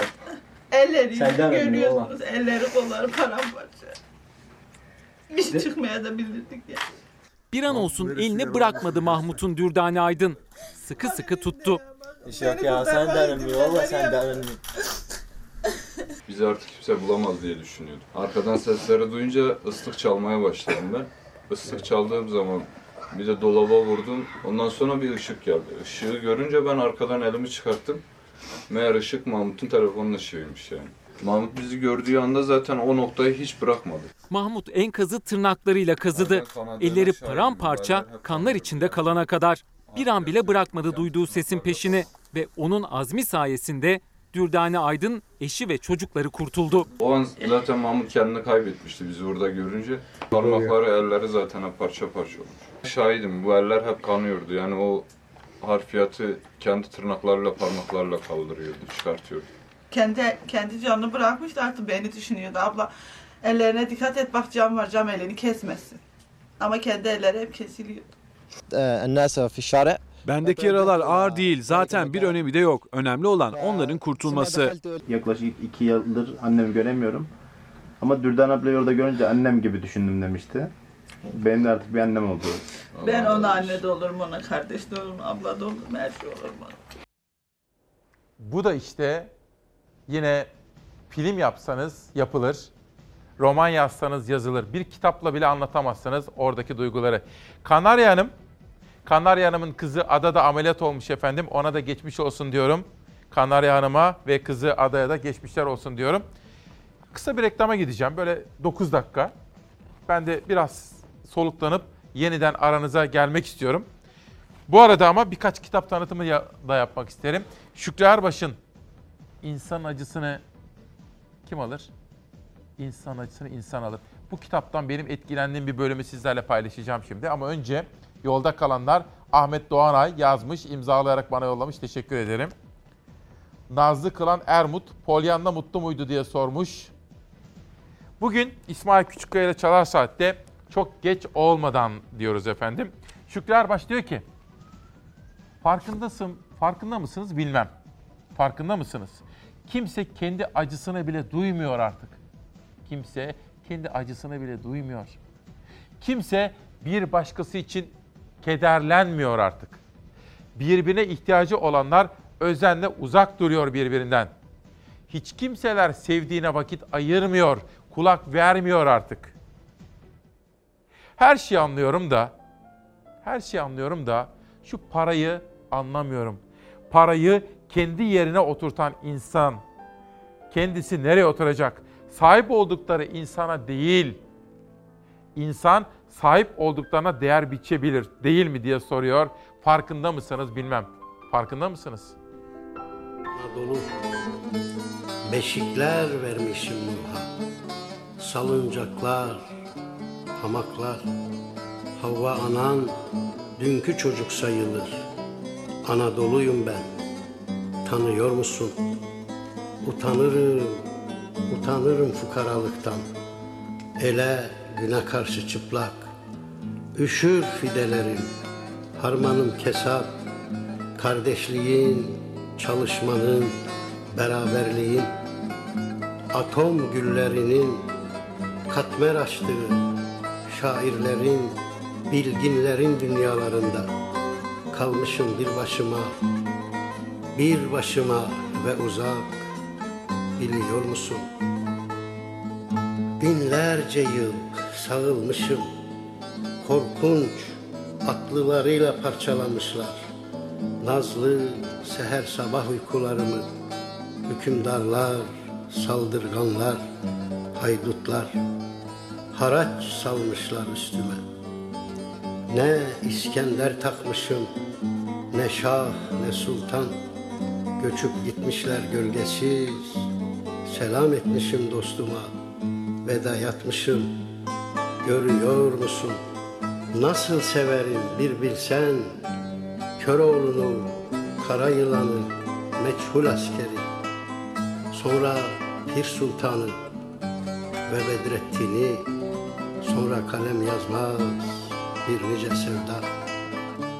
Bir bilsen onlar beni nasıl severdi, bir bilsen Urfa'da kurşun atanı, minareden, barikattan, selvi dalından ölüme nasıl gülerdi, Bilmeni mutlak isterim. Duyuyor musun? Öyle yıkma kendini. Öyle mahzun, öyle garip. Nerede olursan ol, içeride, dışarıda, derste, sırada. Yürü üstüne üstüne, tükür yüzüne celladın, fırsatçının, fesatçının, hayının. Dayan kitap ile, dayan iş ile, tırnak ile, diş ile, umut ile, sevda ile, düş ile. Dayan, rüsva etme beni. Gör nasıl yeniden yaratılırım. Namuslu genç ellerinle. Kızlarım, oğullarım var gelecekte. Her biri vazgeçilmez cihan parçası. Kaç bin yıllık hasretimin koncası. Gözlerinden, gözlerinden öperim.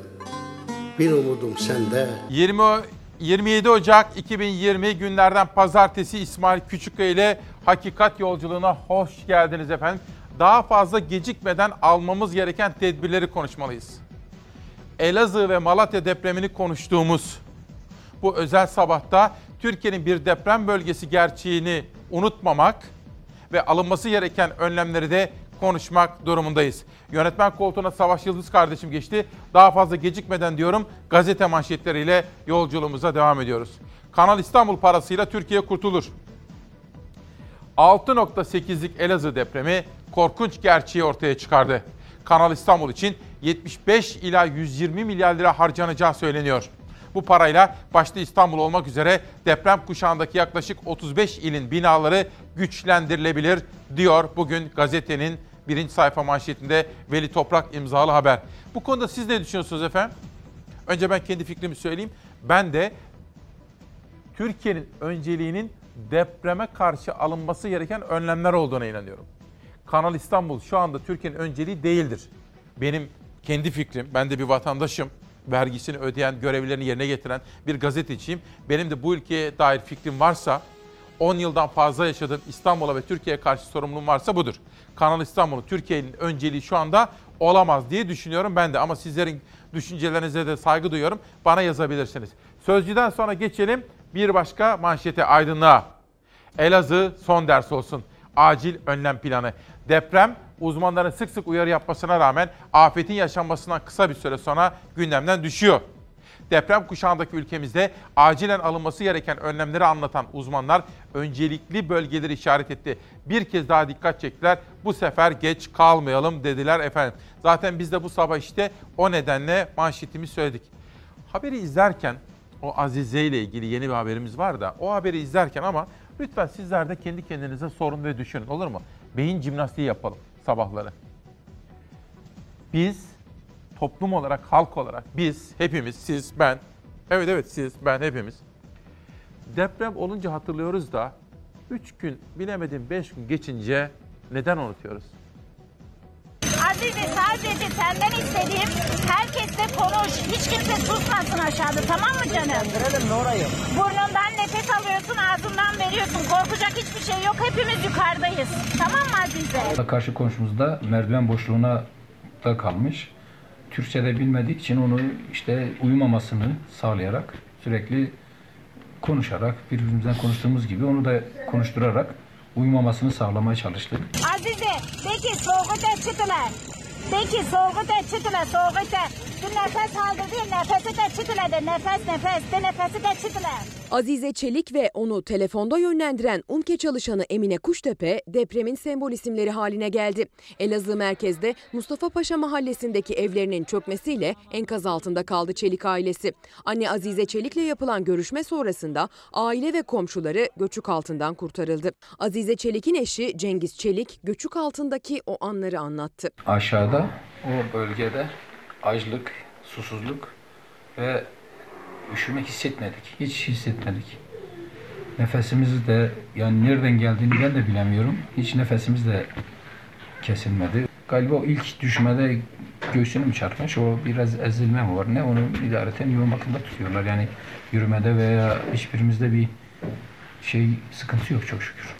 Azize Çelik ise kurtarıldıktan sonra hastanede yoğun bakım servisine alındı.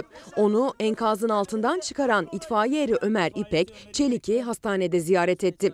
Çelik ailesinin genel durumu iyi. İtfaiye eri Ömer İpek ise kurtarma çalışmasını anlattı. 7 metreye yakın bir tünel kazdık. Oradan elini e, elini gör yani sesi geliyor ama elini uzat ya da dedim bana dedim bir nerede olduğunu göster dedim. E, Daha sonra oradan bir e, taşla duvara vurdu. Ben orayı kazdım elimle. Oradan elini uzattı ve o görüntüleri de çektik. Hani Ziya Çelik'i ablamı kurtaracağız. Elini oynatsın. Elini bir çıkart ablacığım. Tamam abla gördüm şimdi Yardım. yardım edeceğim sana. Aziz Hanım'ın babasının ismi de Ömer'miş. Benim ismim de Ömer. Oradan bir bağlantı kurup devamlı ona telkinlerde bulundum. Bölgede ekiplerin çalışmaları devam ediyor. Azize Çelik ve ailesini kurtaran Ömer Çelik ve beraberindeki ekip de telefonla Azize Çelik'i hayata bağlayan UMKE çalışanı Emine Kuştepe de akıllara kazındı. Burnundan nefes alıyorsun ağzından veriyorsun. Korkacak hiçbir şey yok. Hepimiz yukarıdayız. Tamam mı Azize? Çok etkilendim ben bu Azize ile konuşan Emine Hanım'dan o kadar etkilendim ki inanın vatandaşlık dersi eskiden vardı biz vatandaşlık dersleri alırdık. vatandaşlık derslerinde okutulur. Hatta bir gün burada ağırlasam onu iyi fikir değil mi? Ne dersiniz? Bu arada iki mesaj sizlerden gelen. Nabi Bey diyor ki bakın çok önemli. Hatta bunu retweet yapayım herkes okusun. İsmail Bey daha fazla gecikmeden deprem konusunu ders kitabı ders olarak kitaplara koyalım. İlk öğretim okullarında uygulamalı ders olarak okullarda verelim. Deprem konusunu temele yerleştirelim diyor. Nabi Bey'e çok teşekkür ediyorum. Bir de Canan Güllü. Sevgili kardeşim günaydın. Türk Kadın Dernekleri Federasyon Başkanı Canan Hanım da bize bir mesaj attı. Sağ olsun. Deprem bizim gerçeğimiz. Bunu bir kez daha hatırlıyoruz. Bu arada kadın dernekleri olarak bizler de sahada arkadaşlarımızdan haberler alıyor ve ona göre yönlendirmeler yapıyoruz. Biz hepimiz bir bütünüz. Emine ve Azize bir kez daha bazılarına hatırlattı diyor efendim. Canan Hanım'a da Nabi Bey'e de katıldıkları için teşekkür ediyorum. Aydınlıktan Cumhuriyet'e geçiyorum. İhmal, yoksulluk ve çaresizlik.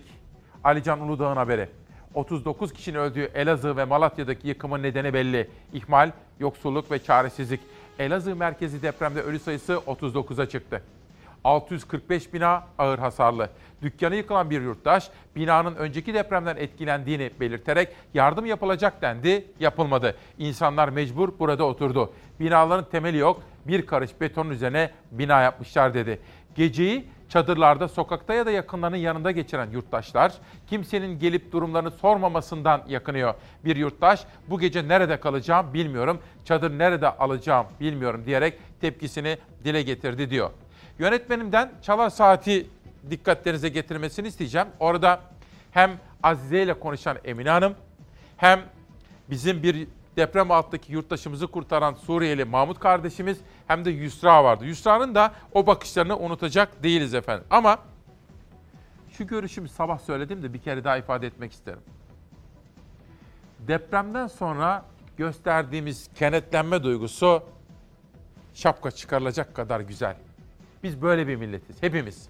Bütün farklılıklarımıza rağmen felaketlerden sonra birleşebiliyoruz. Devlet, millet el ele, sivil toplum, herkes.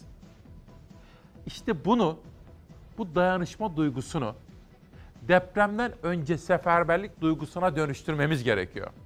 Alınması gereken tedbirleri almamız gerekiyor. Bilinçli, farkındalığı yüksek vatandaşlar olmamız gerekiyor. Bunu da yapabilsek ah. İşte bakın Azize'nin sesi, Mahmud'un eli ve Yusra'nın gözleri. Ve o kızımızın bakışları. Elazığ ve Malatya depreminin bir başka sembolü de Yusra'nın gözleri oldu. Sedat. Tamam. Boyunluğu takmadan çocuğu çıkarmayalım. Aşkım benim dur. Dur. Hadi Maşallahım var hadi. Boyunluğu takıyor abi çocuk kucağımızda tamam aldık. Tamam. Çıplak ayakları, tozlu kıyafetleri ve yüzündeki şaşkınlıkla bir itfaiye erinin karanlıkta uzattığı sıcacık ele tutundu. 2,5 yaşında Yusra. Faciadan 24 saat sonra molozların arasından böyle baktı hayata. Arkasında annesi kalmıştı ama. O anne dedikçe itfaiye eri sevgi sözcükleriyle onu sakinleştirmeye çalıştı. Aşkım benim. Tamam dur bekle. Hadi. Bekle gidelim. Tamam annen de geliyor fıstığım Tamam. bekle. Ay maşallah. İşte mucize bu. Gel bakalım bebek gel. Battaniye var mı çocuğu sarıda? Gel gel. Maşallah. Anne geliyor. Anne geliyor.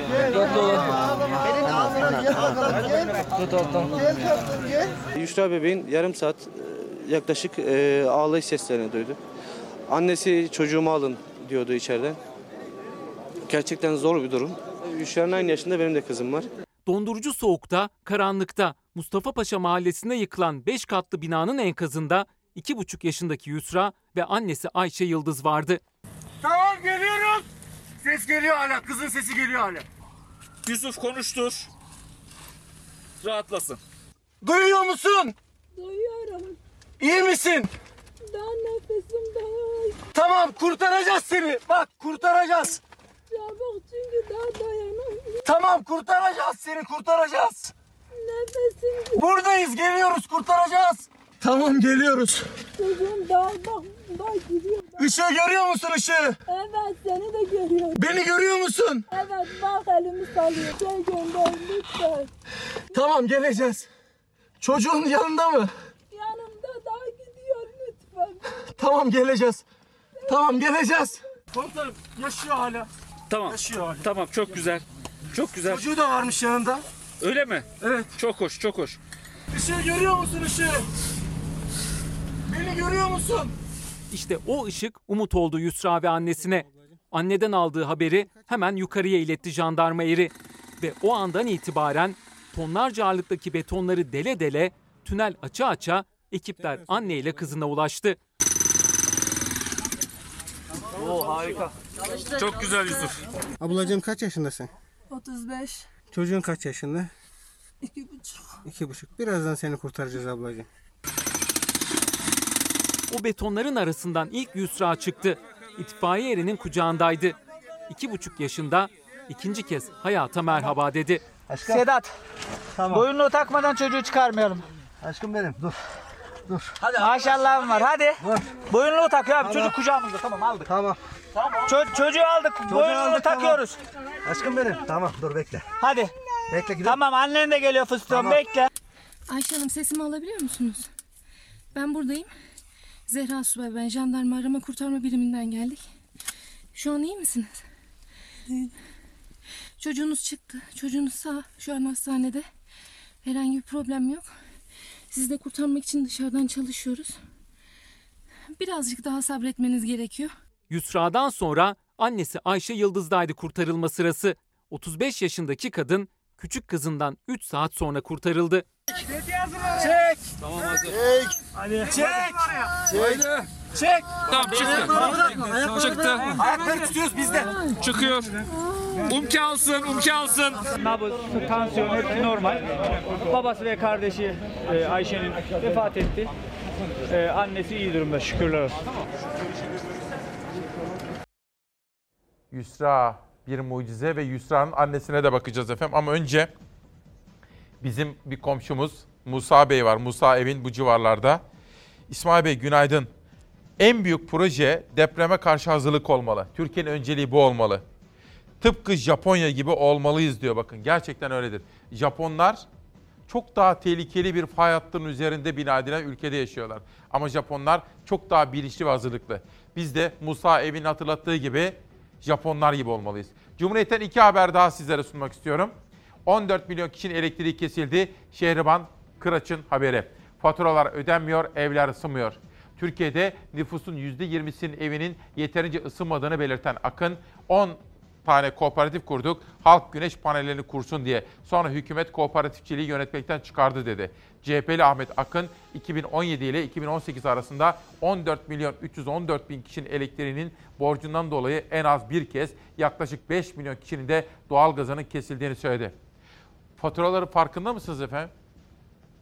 Elektrik ve doğalgaz faturaları o kadar yükseldi ki herkes birbirine dert yanmakta kombileri minimum derecede tutmakta herkes. Çünkü faturalarla baş etmenin başka türlü hali yok. Evinde çoluğu çocuğu bebeği olmayanlar kombiyi neredeyse tamamen kapatacak öyle değil mi? Gerçekten bu da bir başka yaşadığımız sorun ve sorunun can alıcı bölümü. Yusra'ya bakmıştık ya.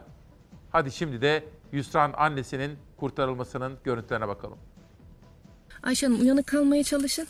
Tamam mı? Ben buradayım zaten yanınızdayım. Siz çıkana kadar buradan ayrılmayacağım. Büyüdüm su alırız. Su mu istiyorsunuz? Tamam. Enkazın altında 27 saat geçirmişti. Sıkıştığı beton yığınlarının arasından ona ulaşan kişiden ilk istediği bir yudum suydu. Ayşe Hanım sesimi alabiliyor musunuz? Ben buradayım. Şu an iyi misiniz? Çocuğunuz çıktı. Çocuğunuz sağ. Şu an hastanede. Herhangi bir problem yok. Sizi de kurtarmak için dışarıdan çalışıyoruz. Birazcık daha sabretmeniz gerekiyor. Ekipler enkaz altında anne, baba ve iki çocuklarının yerini tespit etti. Onlara ulaşmak için şu anda enkazın üzerinde iki ayrı noktadan koridor oluşturdular. Bir tünel oluşturdular ve o tünelden ilerleyerek anne, baba ve çocuklarını kurtarmak için uğraşıyorlar. Duyuyor musun beni? Duyuyor musun? Kurtaracağız seni. Bak kurtaracağız. Buradayız geliyoruz kurtaracağız. Küçük Yusra ve annesi 24 saattir enkaz altında birbirlerine sarılmış vaziyette kurtarılmayı bekliyorlardı. 24. saatte arama kurtarma ekipleri Yusra ve annesine ulaştı ve Yusra'yı enkaz altından çıkardılar. Ekipler şu anda annesini çıkarmak için mücadele ediyor. enkazın en tepe noktasına kadar çıkıp dört kat aşağı kadar inildiğini ve annesinin e, canlı olduğunu, kendisiyle iletişimde olunduğunu, babasının hayatını kaybettiğini fakat üzerine kapandığı için çok hassas bir çalışmayla bunu sürdürmek istiyor arkadaşlar. Ekipler çalışırken dışarıda zaman geçmek bilmiyordu. 4 kişilik ailenin yakınları için umut olmuştu Yusra'nın çıkarılması. Yusra çıktı gözünüz aydın. Sağ olasın herkese. Şimdi yengenizin de sağlık durumunun iyi olduğu bilgisi geliyor. O da yaşıyor. Evet ama abimin durumu diyor ağırmış o da tespit edilmemiş daha hala. Gözünüz aydın çocuk çıktı. Sağ olun Allah razı olsun. Annesi de hayatta deniyor.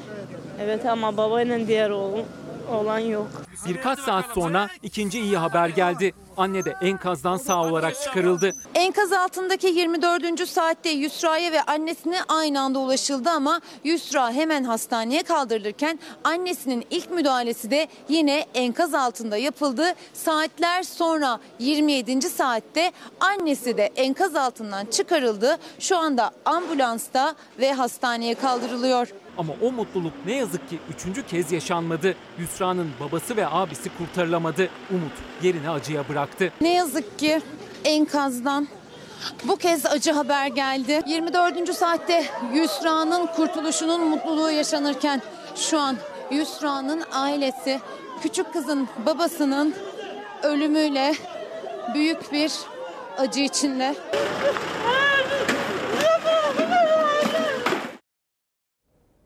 Ya Yusra kurtuldu, annesi kurtuldu ama babasını ve abisini maalesef kaybetti efendim. Deprem gerçeği bize kendisini hatırlattı böyle. Böylece Elazığ'dan Sema anne, o da depremde kurtulmuş ama gelmiş. O da şimdi İstanbul'daymış. Oğlu onu İstanbul'a getirmiş. Bunu da sizlere aktarmış olalım. İşte Çalarsat ailesinden haberler bütün Elazığ'ımıza ve Malatya'mıza geçmiş olsun diyorum. Elazığ'a canlı bağlantıya da gideceğim ama önce İpek Özbey bugün bir röportaj yapmış. Bakalım haftanın röportajında ne var Cumhuriyet'te? Çelikel, siyasal İslam'ın eğitime girdiğini, Ziya Selçuk'un hayal kırıklığı yarattığını söyledi. Bakan derin uykuda diyor. Profesör Aysel Çelikel, 4 artı 4 artı 4 sisteminin yasalaştığı 30 Mart 2012'nin unutulmaz bir tarih olduğunu belirterek eğitim sistemi, kalitesi, niteliği, Milli Eğitim Bakanlığı'nın işleyişi tümüyle değişti. Bu kanunu çıkarırken amaçları siyasal İslam'ın başlangıcını yapmaktı. Hayali kurdukları her şeyi elde ettiler dedi. İpek Özbey'in Cumhuriyet'teki röportajında Profesör Aysel Çelikel başka neler söylüyor bakalım çocuklara şiddet uygulayan kadınların başı açık resmedildiği Milli Eğitim Bakanlığı kitapçığını değerlendiren Çelikel, Bakan Ziya Selçuk'un kendisinde hayal kırıklığı yarattığını belirtti. Çelikel bu yayınlar hazırlanırken Milli Eğitim Bakanı uyuyor mu diye düşünüyorum diye konuştu diyor. Cumhuriyet'ten sonra depreme ilişkin bir başka haber için manşet değiştirelim. Dünya Gazetesi'nde de iş dünyasının seferberliğinden bahsediliyor. İş dünyası yaralarımızı hep birlikte saracağız diyor. Deprem bölgesinde arama, kurtarma ve hasar tespit çalışmaları sürerken ülke genelinde başlatılan yardım seferberliğine iş dünyası örgütleri de güçlü bir destek veriyor. Onlarca yardım tırı bölgeye ulaştı. Bir sonraki gazete manşetine de geçelim. Sonra Elazığ'a geçeceğiz bölgeye. Ana yurt kanal değil deprem için harcanmalı. Ben de böyle düşünüyorum. İMO Genel Başkanı Cemal Gökçe olası İstanbul depremiyle ilgili şu tabloyu çıkardı. Olası depremde bakın bir dakika. Bir dakika Savaş pardon pardon. Elazığ'ı düşünürken, Elazığ'a üzülürken, Malatya'ya üzülürken İstanbul'u düşünün. Sabah 8 civarında söylemiştim. Allah aşkınıza bir an düşünün. Olacak. Kaçınılmaz. İstanbul'da 7.2, 7.3, 7.4 bir deprem olduğunda ne yapacağız? 18 milyonluk bu kent hazır mı? Hazır diyorsanız tamam. Ama bakın uzmanlar ne diyor? Olası İstanbul depreminde 50 bin bina, 50 bin yapı yıkılacak. İstanbul'da yapıların %25'i kullanılamaz hale gelecek. 150 bine varan can kaybı olacak. 2 milyon kişi evsiz kalacak. 100 milyar lira ekonomik kayıp olacak diyor Anayurt gazetesi bugün işte İMO Genel Başkanı Cemal Gökçe'nin bu senaryosunu aktarmış. Tamer Arda Erşin özel röportaj yapmış efendim. Sonra Bir Gün Gazetesi'ne dönelim. Bilim insanları ne diyor ona bir bakalım.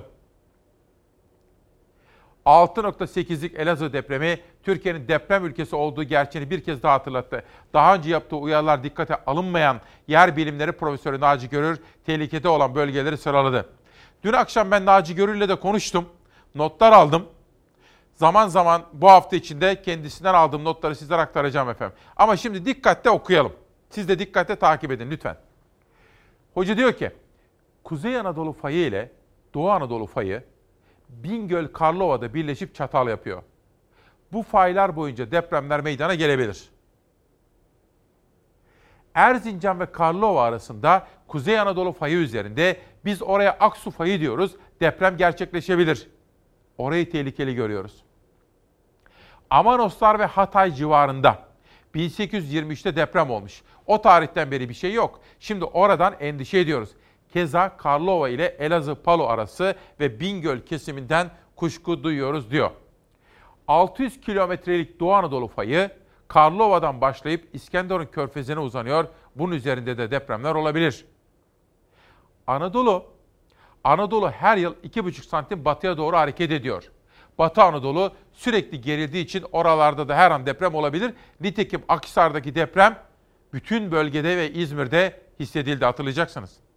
Doğu Anadolu fayı üzerinde mesela Kahramanmaraş'ın güneydoğusu, Türkoğlu civarı orada en son deprem 1513'te olmuş. Sene 2020'ye geldi daha deprem yok. Yani burada da enerji birikmesi olmuş. Kahramanmaraş'ın güneydoğusunda burası da riskli ve tehlikeli diyor. Biriken enerji nedeniyle şiddetli bir deprem olabilir diyor Naci Görür. İstanbul Peki İstanbul'a bakalım. İstanbul zaten bas bas bağırıyor. İstanbul derken Marmara'yı kastediyorum. Biga Yarımadası üzerinden bazı küçük depremler olabilir. İzmir bölgesinde de deprem yaşanabilir. Uğur Şahin'in sözleri, daha doğrusu Uğur Şahin'in soruları üzerine Naci Gör'ün sözleri böyle. Öznur Aslan hazır mı Savaş? Peki şimdi bölgeye gidelim. Öznur Aslan kardeşim karşımızda. Öznur bir kere daha günaydın. Geçmiş olsun. Sizlere de teşekkür ediyoruz. Fedakarca çalışıyorsunuz. Şimdi depremin üzerinden zaman geçti. En son durumu senden alalım. Günaydın İsmail Küçükkaya. Depremin üzerinden 60 saat geçti. Bu 60 saat boyunca da arama kurtarma ekipleri canla başla enkaz altındakileri kurtarmaya çalıştılar ki e, şu an Elazığ merkezde enkaz, enkaz altında arama kurtarma çalışmasının yapıldığı tek adres Sürsürü mahallesindeki Dilek sitesi. Dilek sitesi hemen arkamda gördüğünüz bu enkazdı. Aslında 60 saat öncesine kadar burada bir site vardı, 3 blok vardı ve o 3 blokta da yaşayan insanlar vardı ki şu an enkazın üzerinde bir evin buzdolabı bile görünüyor sağ tarafta. Burada bir hayat vardı ama o 6,8'lik depremle birlikte ortadaki blok tamamen yerle bir oldu. Şu anda iş makinesinin bulunduğu yerdeydi ortadaki blok. Sağdaki ve soldaki bloklarda o bloğun üzerine doğru kaydılar. Onun üzerine doğru kapandılar ve burada dev bir enkaz görüntüsü oluştu. Bu enkazdan 60 saatte 11 kişinin cansız bedenine ulaşıldı. 5 kişi buradan sağ çıkarıldı ve arama kurtarma köpeklerinin bu enkaz üzerinden verdikleri sinyallere göre bölgede hala iki kişi var ve o iki kişiyi de kurtarma çalışmaları devam ediyor İsmail Küçükkaya. Ama e, kaç dakika sonra, kaç saat sonra bu enkaz kaldırılabilecek, bir koridor oluşturulabilecek ve o iki kişiye ulaşılabilecek o henüz elbette ki net değil. Çünkü gerçekten çok zor, çok ağır bir iş yapıyorlar. Dün akşam saat 5'te 3 kişinin yeri tespit edilmişti. Onlardan birinin çıkarılabilmesi 8-9 saat sürdü. Gece 2'ye 2'ye doğru çıkarılabildi. Çünkü çok büyük beton bloklar var. Bu beton blokları kaldırmak için buraya iş makinesi getirildi. Bir evin tabanını düşünün. O taban büyüklüğünde bir beton bloğu kaldırmak için iş makinesi getirdiler ki e, ekipler enkaz altında bir koridor oluşturuyorlar ve o koridordan ilerliyorlar. Çökme yaşanmasın ağırlı, diye ağırlığı kaldırmak istediler. Ama ne oldu biliyor musunuz? O e, vinç o beton bloğu yukarıya doğru çekerken parça parça parça parça döküldü koca beton blok ve ortada sadece küçük bir parça kaldı. Bu ne demek? Aslında buradaki binanın ne kadar sağ, ne kadar dayanıksız olduğu, deprem yönetmeliğine ne kadar uygun olmadığını da o anda biz kendi gözlerimizle canlı canlı o vincin üzerinden dökülen beton parçalarıyla da anlamış olduk İsmail Küçükkaya. Zaten bu bina çok eski bir bina. Bu üç blok daha doğrusu 80'li yıllarda yapılmış ve e, bölgedeki diğer binalar hasar aldılar. E, çevresindeki bütün binalar hasarlı ama bu bina daha doğrusu bu sitedeki 3 blok tamamen ortadan kaybolmuş duruma geldi. Eskiydi, e, görüldüğü kadarıyla deprem yönetmeliğine uygun değildi ve çok kolay bir şekilde betonu parçalandığı için bugün burada biz ağır bir enkaz görüyoruz. Bu bize aslında yıllardır dilimizde aslında dilimizde pelesenk artık bir klişe gibi kullanmakla beraber ne kadar önemli bir gerçeği de tekrar vurguladı. Evet İsmail Küçükkaya bir kez daha söylüyoruz ki deprem değil bina öldürüyor ne yazık ki. Öznur öncelikle teşekkür ediyorum. Kamerada da Caner kardeşim var. Ercan Canik var değil mi? Ercan Canik var. Ercan Canik kardeşime de teşekkür ediyorum. Gördüğün Elazığlı kardeşlerimize geçmişler olsun dediğimi, iyi dileklerimizi Çalarsat ailesine de aktar. Bir de bir şey rica edeceğim. O Azize Hanım'la konuşan Emine Hanım var ya, onu görürsen benim için şöyle bir sarıl. Kendisine çok teşekkür ettiğimi, kendisini çok kutladığımı lütfen söyle olur mu? Bu da benim özel ricam olsun senden. Gazete manşetleriyle haber yolculuğumuza devam ediyorum. Bir gündeki bilim uyarıyor manşetinden Türk Gün gazetesine geçiyorum. Kenetlendik, atlatacağız. Cumhurbaşkanı Erdoğan, kış günü evleri yıkılan veya hasar gören vatandaşlarımızın mağduriyet yaşamaması için her türlü çabayı gösteriyor diyor ve bu sözleriyle Cumhurbaşkanı Erdoğan Türk Gün gazetesinin manşetinde yer alıyor. Geçelim bir sonraki manşete. Evrensel Gazetesi sorumlular değil eleştirenler hedefte diyor. Depreme ilişkin iktidarı eleştirenlere hedef alan Cumhurbaşkanı Erdoğan eleştiriler için çok beter ve ahlaksızca ifadelerini kullandığı savcıların sosyal medyadaki yorumlara yönelik soruşturması sürüyor diyor. Evrensel de bugün işte bu manşette çıkmış. Bugün de daha sonra hani ulusal gazetelerin arasına Elazığ gazetesi aldı mı ilk kuşakta? Bu kuşakta da bir başka Elazığ gazetesi var. Elazığ Hakimiyet gazetesi. 6.8'de yıkıldık diyor. Elazığ 6.8 şiddetindeki depremde hem bina hem de insanlık olarak sınav verdi. Böylesine şiddetli bir depremde şehir merkezinde sadece 3 binanın yıkılması yapıların dayanıklılığını göstermekle birlikte birçok binada oluşan hasar kentsel dönüşümü acil hale getirdi diyor efendim. Hani Bugün bağlantı yaptım 3 kardeşimdi. Ali Onur Tosun Malatya'daydı. O da öyle söyledi. Kemal Aktaş deprem bölgesinde Elazığ'daydı. Öznur Aslan deprem bölgesindeydi. Hepsinin ortak cümlesi neydi? Hadi size sorayım. Neydi? Şu. Klişe değil. Deprem değil, çürük bina öldürür. Dedim neresi yıkılmaz? Kirişin altı, lenton altı yıkılmaz. Oraya saklandık. Sırtıma kolon düştü. Üstünde bir sürü yük. Nasıl olduysa abi Rabbim nasip etti. Kedi deliğinden çıktık vallahi. Mimarlık öğrencisi depremzede güvensiz bir binada yaşamanın en acı gerçeğiyle yüzleşti. Ölümü beklerken mucize kurtuluşu yaşadı ama bu korkunç travma Türkiye'de güvensiz bir binada yaşayan herkesin başına her an gelebilir. Ağır hasarlı diye geçmişti şu ev. Ev çıktı dediler. Gelip yetkililer yazdı. Evi olanlara ev çıktı, yapıldı. Benim bu evime çıkmadı. Deprem değil bina öldürür gerçeğinin vücut bulmuş hali Mustafa Paşa'daki 5 katlı bu bina. Binanın bir yarısı vinçler yardımıyla ayakta dururken diğer yarısı yerle bir olmuş halde. Çünkü iddiaya göre binanın yıkılan tarafının altındaki dükkanda dükkanı genişletmek amacıyla kolonlar tıraşlandı. Yıkılan binalara yönelik bir ihmal tespiti de var mı? Örneğin biz e, çöken bir binada aslında alt kattaki dükkanda kolonlardan birinin genişletmek amacıyla tıraşlandığına dair bir duyum aldık. Mustafa Paşa mahallemizde bulunduğumuz alandaki e, enkaz çalışması biten e, yıkıktaki e, bodrum katta bir kolonun kesildiğine dair vatandaşlarımızın böyle bir şikayeti var. Yani hem yetkililer hem de bina sakinlerinin ihmali vardı. O kolon kesilmeseydi belki de bina ayakta olacaktı. Bir de binaları yapanlar var ki onların ihmalinde enkazlar ortaya koydu. Deprem değişmez bir Türkiye gerçeği, değiştirilemez bir başka gerçekse depreme dayanıksız binalar. Elazığ'daki depremin ardından yüzlerce bina arasından sayılı sayıda bina yıkıldı. İşte onlardan bir tanesinin enkazından geriye kalan demirler.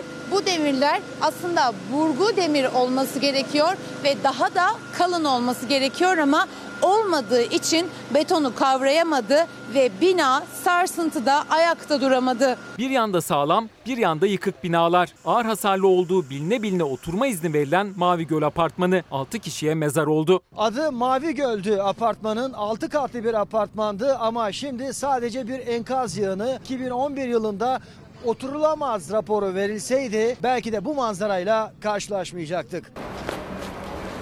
İşte deprem öldürmez bina öldürür dedirten bir örnek daha Sürsülü mahallesinde bir kooperatifteyiz. Yan tarafında iki blok sağlam en azından çatlaklar var ama ortadaki blok tamamen yerle bir olmuş durumda. Zaten yarılıydı.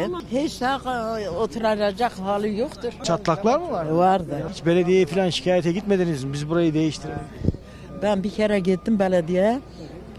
Komşularda korktum. Komşular dedi sen niye gittin? Ee, Bizi, bizi çıkaracaklar. Şimdi biz belediyeye gitseydik belediye bizi çıkaracaktı. Niye? Biz de Neden? nereye gidecektik? Bir emekli aylığımız var. Nereye gideceğiz? Niye çıkarıyor sizi? E, duvarlar hep çatlak. İddiaya göre Elazığ Belediyesi hem ağır hasarlı binaya oturma izni verdi hem de şikayetlerle ilgilenmedi. Aynı ilgisizlik iddiaya göre Malatya'nın Gökçeköy'ünde de yaşandı. Depremde yıkılan evin altında kalıp ölen Ayşe Fatma Türkmen'in 2010 depreminde de evi ağır hasar almıştı. İddiaya göre daha önce ağır hasarlı raporu verilmişti bu ev için. Hatta Ayşe Fatma Türkmen'e onarım sözü de verildi ama daha sonrasında kimse kapısını çalmadı. Son depremde ise yaşlı kadının cansız bedeni bu enkazdan çıkartıldı. Kaymakamlığa gittiler. Dediler biz tamir edek. Bunun neyini tamir edeceksin? Ben içine girdim hele ki sallanıydı bu deprem olmadan. Şimdi gelsinler etsinler. Biri toprakta biri araştırmada. Aynı köyden Şehnaz Aras ve ailesi de ağır hasarlı evde yaşıyor. Onun da evinin bir bölümü yıkıldı. Burada benim evimin yıkıldığının bilançosudur. Ağır hasarlı ve girilemez diye yazıldı. Ve ben mecburiyetten tekrar girdim ve bu evde yaşamak zorunda kaldım. 15 yıldır yaşıyorsunuz Evet burayı. yaşıyorum. Son depremde de tekrar girilmez diye şey oldu ama mecbur yaşayacağım yerim yok. Biri de ölmek zorunda mıydı? Ona da ev çıkmıştı. Elazığ'a bir kere daha gidelim efendim ama önce birkaç sosyal medya paylaşımı. Profesör Doktor Ali Atbir doğru yerden bir soru soruyor. DASK'ın Elazığ depremi ile ilgili bir açıklama yapması gerekmez mi? Elazığ'da kaç bina DASK'lı? Yani kaç bina depreme karşı o vergisini daha doğrusu DAS sigortasını yaptırmış. Elazığ'dan ve diğer şehirlerden bugüne kadar toplanan paralar ne kadar? Bu para şimdi nasıl kullanılacak diye hem toplumsal moral olur hem de DASK'ın önemi anlaşılır. Çok doğru bir yerden iyi bir soru soruyor Ali Atıf Bir Hoca. Bir de tabii toplanan deprem paraları nereye gitti sorusu da 4 gündür en çok sorulan soru. Profesör Doktor Naci Görür, Elazığ ve köyleriyle ilgili projeler hazırladık. TÜBİTAK ve Devlet Planlama Teşkilatı reddetti. Haftanın manşeti budur. Hediye Element 1999'u Van'ı birlikte yaşadık. Hala bütün işin acil yardım olduğunu zanneden bir kitlenin olması çok acı. Asıl iş afet öncesi kayıplara engel olacak tedbirleri alıp sonrasında her şeyini kaybeden insanların ihtiyaçlarına göre hazır olmak. Ve bunlar lütuf değil. Hayır bunlar lütuf değil, görev. Mahsun Kırmızıgül'den deprem paylaşımı. Hocalar her hafta çocuklara anlatır gibi anlatıyor. Hocalar anlatıyor ama dinleyen yok. Akademisyenleri, bilim adamlarını dinlemeyin. Kafanızın dikine gidin. Deprem için önlem almayan siyasetçiler olası ölümlerden sorumludur diyor. Bir sanatçı duyarlılığıyla. İsmail Saymaz, depremden sonraki yardımlaşma becerimizi depremden önce önlem almada göstersek tek bir kaybımız olmazdı diyor. Bir dakika. Şimdi burada daha evvel bir kere ağırladık. Buraya geldi. Birleşmiş Milletler Gönüllüsü Nil Hanım, Nil Memişoğlu. Aynı zamanda Elazığlı. Depremin olduğu dakikalarda onunla haberleştim. Ben de yurt dışındaydım ama nedir durum diye. O da o sırada uçağa binmişti. Elazığ'a gidiyordu. Ve o gün bugündür dün akşam da aradım bölgede. Hattımızda mı arkadaşlar? Evet. Nil günaydın. Günaydın, merhabalar. Şimdi seninle kısa bir konuşma yapmak istedim. Sebebi şu. Sivil toplum, STA'lar dediğimiz oluşumlar, gönüllülük hareketi bölgede çok önemli bir işlevi beraber üstlenmiş durumdalar. Bir anlatır mısın? Ne oluyor? Tabii çok teşekkür ediyorum. Ee, herkese geçmiş olsun. Ee, biz burada sivil toplum kuruluşları ve kamu işbirliğinde çok önemli bir hareketin e, içerisinde yer alıyoruz. Ee, ben hemen size kısaca, kısaca söz edeyim. Cuma günü e, yaşanan e, deprem sonrası ulusal STK'larla birlikte biz Birleşmiş Milletler Gönülleri Programı olarak çok e, hızlı bir şekilde koordine olduk. Ve hemen valiliğin bize sunduğu ihtiyaçlar doğrultusunda ihtiyaç haritası platformu üzerinden biz ihtiyaçları girdik ve toplamaya başladık. E, Art ve onların İstanbul'daki diğer merkezlerinde de zaten depolanıyor şu anda ihtiyaçlar.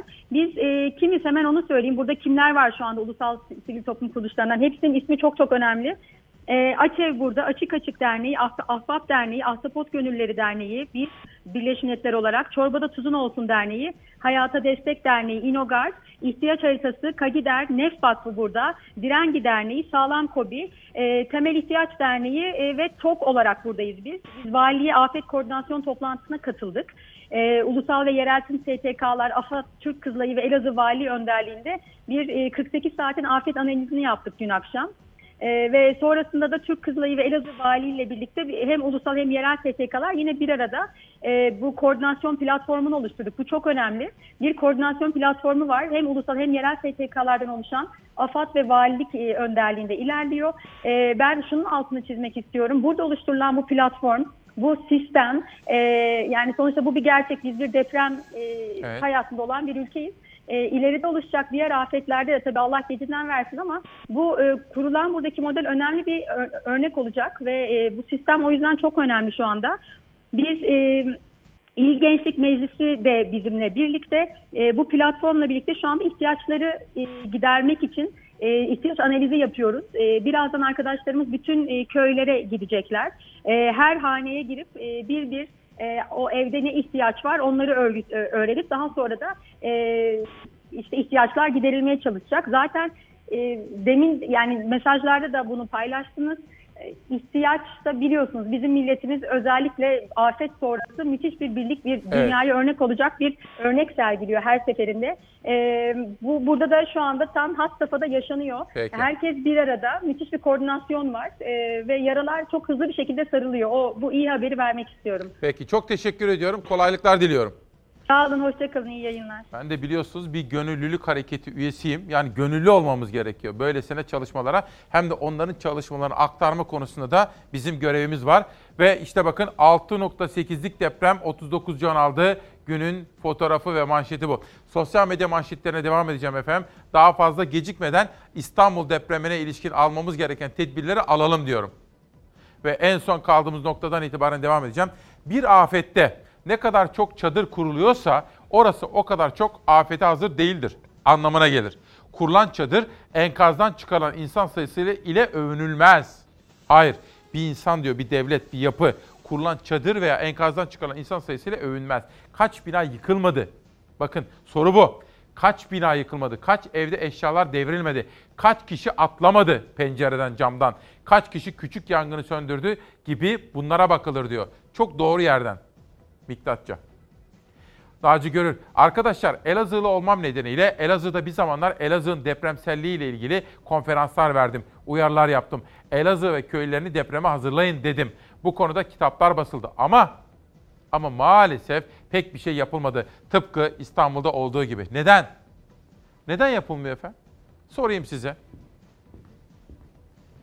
Biz İstanbul depremi olmayacakmış gibi neden davranıyoruz? Ha, olduğu zaman ne yapacağız efendim? Bu konuya devam edeceğim ama önce bugün dünyadaki başka gelişmeleri de haberdar etmek istiyorum sizlere. Kobe Bryant kızıyla birlikte Kaliforniya'da bir helikopter kazası hayatını yitirdi. Günün manşetlerinden bir tanesi bu. Erken saatlerde dünya manşetlerinde vermiştim. Bunun dışında Çin'den gelen koronavirüsü, buna ilişkin alınması gereken tedbirler. Bunu da sizlere sunmuştum. Elinizi sık sık yıkayın efendim. Elimizi güzel bir şekilde en az 20-30 saniye civarında yıkamamız gerekiyor. Bunu da unutmayalım. En önemli tedbirlerden bir tanesi bu. Orta Doğu ve dünyadaki gelişmelere bakınca Irak'ta, Bağdat'ta ABD elçiliğine bir saldırı var. Amerika'nın Bağdat Büyükelçiliğine roketli saldırı düzenlendi. Atılan 3 roketten biri Büyükelçiliği vurdu. Irak Başbakanı saldırıyı kınadı. Irak'ın başkenti Bağdat'tan geldi saldırı haberi. Amerika Birleşik Devletleri Büyükelçilik binasının da olduğu yeşil bölgeye saldırı düzenlendi. Saldırıda atılan 3 roketten birinin Amerika Birleşik Devletleri Büyükelçiliğinde bulunan restorana isabet ettiği öğrenildi. Irak Başbakanı Adil Abdülmehdi de Büyükelçiliğe yapılan saldırıyı doğruladı ve saldırıyı kınadığını duyurdu. Roketli saldırıda yaralı ya da can kaybı olup olmadığı henüz bilinmiyor. Şu ana kadar saldırıyı üstlenen de olmadı. Zelal Birgül Şilenger, İsmail Bey günaydın ben Van'da sigortacıyım. 2011 yılı Van depreminde Van'ın %80'inde DASK yoktu. Ve o dönemde halkımız DASK'ını yapabilmek için gecesini gündüzüne kattı. Ve bir sonraki yıl yarıya, bir sonraki yıllar dedikçe insanlar DASK'larını yapmayı bıraktı. Şu anda ne durumdayız? Bakın sigorta önemlidir efendim. Bunu yaptırmamız gerekiyor. Anıl Haznedar bir bu Instagram'ın aforizmaları diyor ve o da bana içine bir not yazmış. Kendisine teşekkür ediyorum. Kitabı imzalı. Rıdvan Aklan Fransız Kadın Yolcu diye isimli kitabıyla Çalar Saat'te efendim. Sosyal medyadan bazı manşetler kaldı. Çıkardıkları yasayla yurttaşlara parayla imar affı satan siyasetçilerin depremde yaşamını kaybedenlere üzülmesi timsah gözyaşından başka bir şey değildir diyor Uğur Gürses. Şimdi burada şu, sürekli özellikle de seçim dönemlerinde imar afları çıkarıyorlar. Bu aslında son derece sıkıntılı, çelişkili bir durum. Bunun altını çizelim. İstanbul Güngören'e bağlı toz koparan belediye bloklarında kolonlarda boydan çatlaklar var. Hala kentsel dönüşüm bekliyoruz. Bu insanların ölmeleri mi ne mi bekliyorsunuz diyor ve burada Güngören Belediyesi ile İstanbul Belediyesi'ne de atıfta bulunmuş, mention yapılmış efendim. Ekrem İmamoğlu da, Mansur Yavaş da, Vahap Seçer, pek çok belediye başkanı, hangi partiden olursa olsun bölgeye gittiler ve destek çalışmalarında bulundular. Sosyal medyada dün baktım Ekrem İmamoğlu vardı, trend topik olmuştu. Neden diye baktım, bir video gördüm.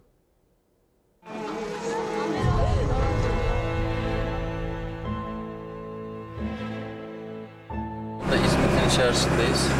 Girişindeyiz. Binalarda çeşitli tahribatlar mevcut. Maalesef hemen hemen her binada eee, çatlaklar görüyoruz. Binalara bakar mısınız ya? Kağıt parçası ya.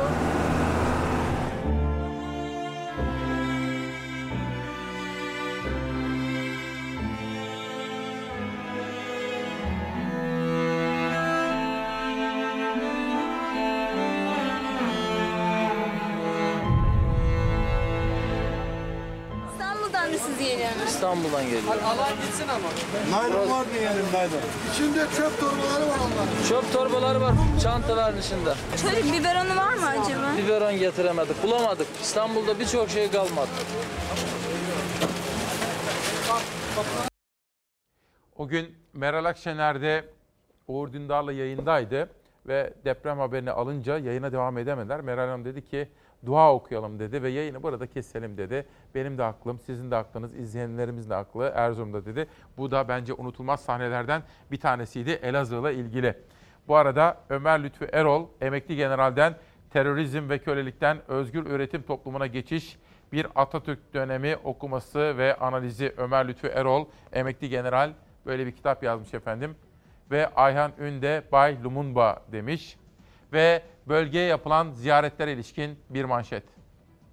Sitenin temelinde çürüklük olduğunu 20 sene önce rapor almışım. Fakat kimse sesimizi duyuramadık. Kimse bizden ilgilenmedi. Nereye gideceğiz? Ne yapacağız? Bu binalarda biz oturuyoruz. Bunlar da mı aynı? Aynısı 128 daire. Çürük site iddiası yıkılan binalar cevap arayan sorular. İyi Parti lideri Akşener'de deprem bölgesi Elazığ'da attığı her adımda hem depremzedeleri dinledi hem de eksikleri gidermek için çözüm bulmak için yardım sözü verdi. Kefeni kafamıza takmış oturuyoruz. Deprem olduğu zaman ben 9 kişiydim evin içinde. Bak elimden geleni yapacağım. İnşallah. İstediğin yerlere ileteceğim. Halen bir yardım bir şey gelmemiş kimse bilmiyor bunu. Ha köylere kadar çadırlar gitmiş sağ olsunlar. Bizim e, e, arkadaşlarımızın ilettiklerini buraya gönderin. Geçmiş olsun, geçmiş olsun. İnşallah iyi haberler gelsin. İmamoğlu eşiyle birlikte Akşener ekibiyle depremin mağdurlarına yanınızdayız mesajı vermek için çalışmaları yakından takip etmek için oradaydılar. Enkaz altından sağ kurtulanların sevincine de ortak oldular. Cenazelerini defneden depremzedelerin acısına da bir de devam eden bekleyişe. Allah ev sabrı nasip etsin size bunu beklerken. Cenab-ı Hak hayri ve şerri minallahi teala. Torunu ve gelininin enkaz altından çıkarılmasını bekleyen depremzedenin Akşener'e sarılarak gözyaşı dökmesi herkesi duygulandırdı. Bu da benim Teşekkür ederim. Allah razı olsun. Ay geçmiş olsun. Biz de depremzedeyiz. Hay canım benim. Evimiz kiraydı. Ondan sonra beş çocuk. Ya mağduruz yani başkanım bize devlet. Tamam. Anladım. Ben şimdi bugün buraya şunun için geldim. Bugün gelme nedenim şu. Daha rahat sizleri dinleyeyim diye. Benim görevim sizin avukatlığınızı yapmak. Teşekkür ederim. Dolayısıyla dertlerinizi iletmek. Bunu ileteceğimden emin olabilirsiniz. İyi Parti lideri hastanede tedavi görenleri de ziyaret etti. İstanbul Büyükşehir Belediyesi de imkanlarıyla deprem bölgesinde çalışmaları sürdürüyor. İmamoğlu da yakından izledi. Bir deprem gerçeğiyle her gün yüzleşen bir şehrin belediye başkanı olarak e, esas olan bizim e, afet öncesi sorumluluklarımızın e, boyutunda neredeyiz onu sorguluyoruz. İmamoğlu deprem gerçeğine işaret etti. Herkesin gözü kulağı Elazığ ve Malatya'ya çevrilmişken tehlike çanlarının çaldığı İstanbul içinde herkesi göreve çağırdı. Devletimizin her kurumunun İstanbul'la beraber e, bu süreci çok çok öncelemesi lazım. Başka bir öncelik mevzusu yoktur.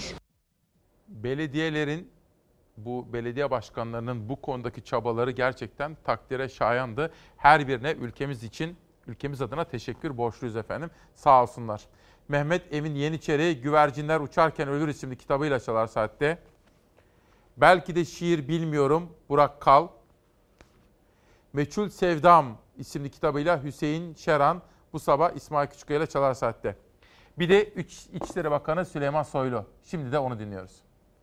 Bugünden sonraki en önemli mesele barınma ve beslenme. Diğerlerine e, ortaya koyacağımız yeni sürecin başlaması. 45 yerin içerisinde 34 okul var. E, 4 cami var. E, aynı zamanda iki tane cemevi var. Ve yine bunun yanı sıra spor salonları var ve çadırları kurduğumuz alanlar var. Ya bu toplu alanlarda olabilirse çok iyi. Biz köylere çadır gönderiyoruz zaten. Göndermeye devam edeceğiz. Ama şehrin içerisinde her evin önünde bir çadır yapamayabiliriz. Bizim arzumuz ve isteğimiz ortak alanlar var. Bu ortak alanların kullanılması. Çünkü onların önünde aşevleri var. Ee, Elazığ'da özellikle merkezdeki vatandaşlarımıza bizim e, istirhamımız, ricamız mümkün olduğu ölçüler, ölçülerde bu ortak alanların kullanılması. Ama çadır dediğimiz andan itibaren e, onun her tarafta olması çünkü çadırın kurulacağı yer var. Riskli yer var, risksiz yer var. Çadırın nerede kurulabileceği var. Allah muhafaza bir bina bir yere düşersen ne olur? Bütün bunları hep birlikte değerlendirme kabiliyetine sahibiz. Bütün bölüm ve boyutlarıyla size depremi ve alınması gereken tedbirleri aktarıyoruz. Dün Naci Görül'le yaptığım konuşmadan sonra bu hafta içinde bu konuda önemli haberler ve bağlantılar yapacağım efendim. Washington'da benim kız kardeşim var. Serpil Küçükkaya, Serpil Küçükkaya Köknar, Ozan Köknar, Rüya ve Destan. Rüya ilk defa tiyatroda oynadı. Matilda, ben de onu izlemeye de gittim. iki gün evvel efendim. Onu da sizlere söylemek olmak istiyorum. Çocuklarımız kültürle, sanatla da ilgilensinler istiyorum. Sabah manşetleri tararken bir de dünyanın da aynı zamanda çok konuştuğu bir acı olay. Büyük hayranları vardı, çok hayranı vardı onun. NBA'in büyük bir yıldızıydı Kobe Bryant. O Kaliforniya'da kızıyla birlikte bir helikopter kazasında yaşamını yitirdi ve şimdi bütün dünyadaki hayran hayranları Kobe Bryant için ağlamakta. and desperate to get to the basket and score. Basketbolun efsane ismi Kobe Bryant helikopter kazasında hayatını kaybetti. Sadece spor dünyası değil, tüm dünya yasa boğuldu. Everybody can The final time, number 24 on the floor. Amerikalı ünlü basketbolcu Kobe Bryant 20 yıl boyunca parke sahaların tozunu attırdı. once again. Kobe gets it right back, and Kobe. Bryant 5 kez NBA şampiyonu oldu. 18 kez All-Star seçildi. 2 defa en değerli oyuncu ödülüne layık görüldü. Tüm kariyeri boyunca NBA'de 33.583 sayı attı. 48% while averaging 35. Kobe beyond the arc. Two for two. Bryant basketbolun efsane isimleri arasına girdi. Kariyerini ise 2016 Nisan ayında noktaladı. Çıktığı son maçta da 60 sayı attı. All I can do here is just thank you guys. Thank you guys. Kobe Bryant 2011 yılında İstanbul'a geldi. Galatasaray takımının stadında yapılan antrenmanı ziyaret etti. Teknik direktör Fatih Terim ve oyuncularla bir araya geldi. Galatasaray forması giydi.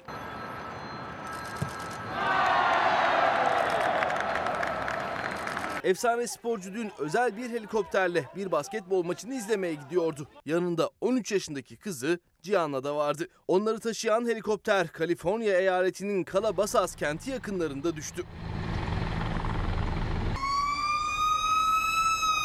Helikopter kazasında efsanenin ve kızının öldüğü haberi geldi. Onlarla birlikte 7 kişi daha kazada can verdi. Kobe Bryant'ın ölüm haberi spor dünyası başta olmak üzere tüm dünyayı yasa boğdu. Evet bir de küçüğümüz var Aslan. Aslan da bugün doğum günü kutluyor. Aslan Baum. O da bugün 6 yaşına girmiş ve 27 Ocak'ta doğum günü kutlayanları da buradan kutlayalım. Bugün İsmail Küçükkaya Demokrasi Meydanı'nda daha fazla gecikmeden dedik.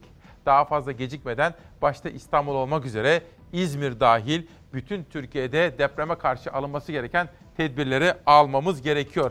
Bugün bunun manşetini atalım. Ben de bir parça soluklanıp aranıza geri gelmek istiyorum. Bugün de size bir Elazığ armağanı vermek istiyorum. Elazığ'ı hatırlayalım diye. Ama önce insanın acısını insan alır diyor ya Şükrü Erbaş. Peki acı nasıl yok olur? Şairden okuyalım. Bu defa şiir değil, düz yazı. Ah diyor, ah. Ah dedi. İnsanlar uykularındaki kadar masum olsaydı. İnsanlar çocukları kadar yalın olsalardı. Yani sade. İnsanlar yaşlılar kadar dingin, sakin yaşasalardı zamanı. Acı ne olurdu? Acı dünya haritasından silinirdi. Herkes her sevinci aynı incelik ve içtenlikle hak ederek yaşardı. Demek ki acının yok olması için çocuklar kadar yalın, yaşı ilerlemişler kadar dingin ve sakin yaşamamız gerekirdi. Elazığ'dayız. Hüseyinlikten çıktım şehir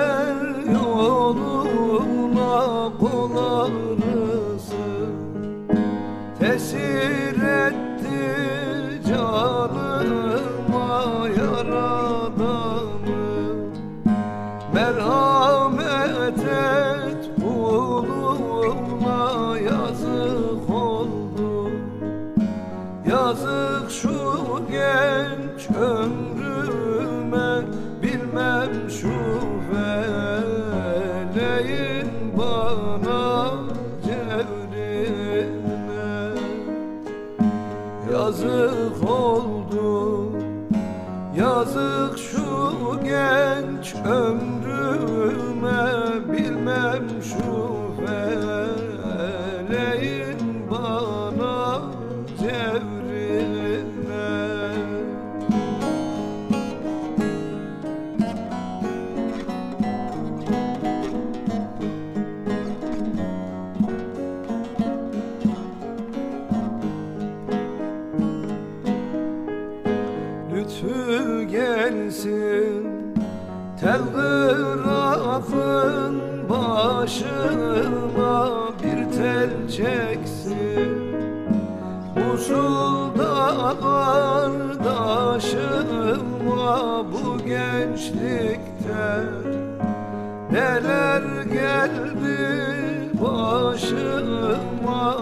yazık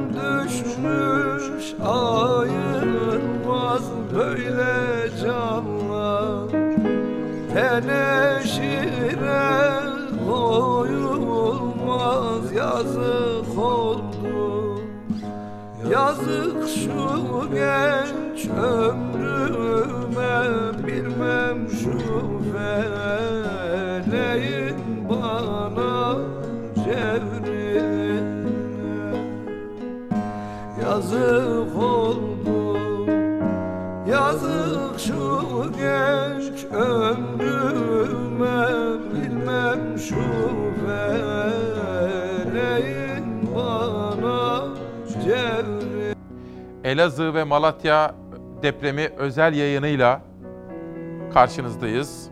Ve İstanbul depremini de daha fazla gecikmeden almamız gereken tedbirleri de konuşuyoruz.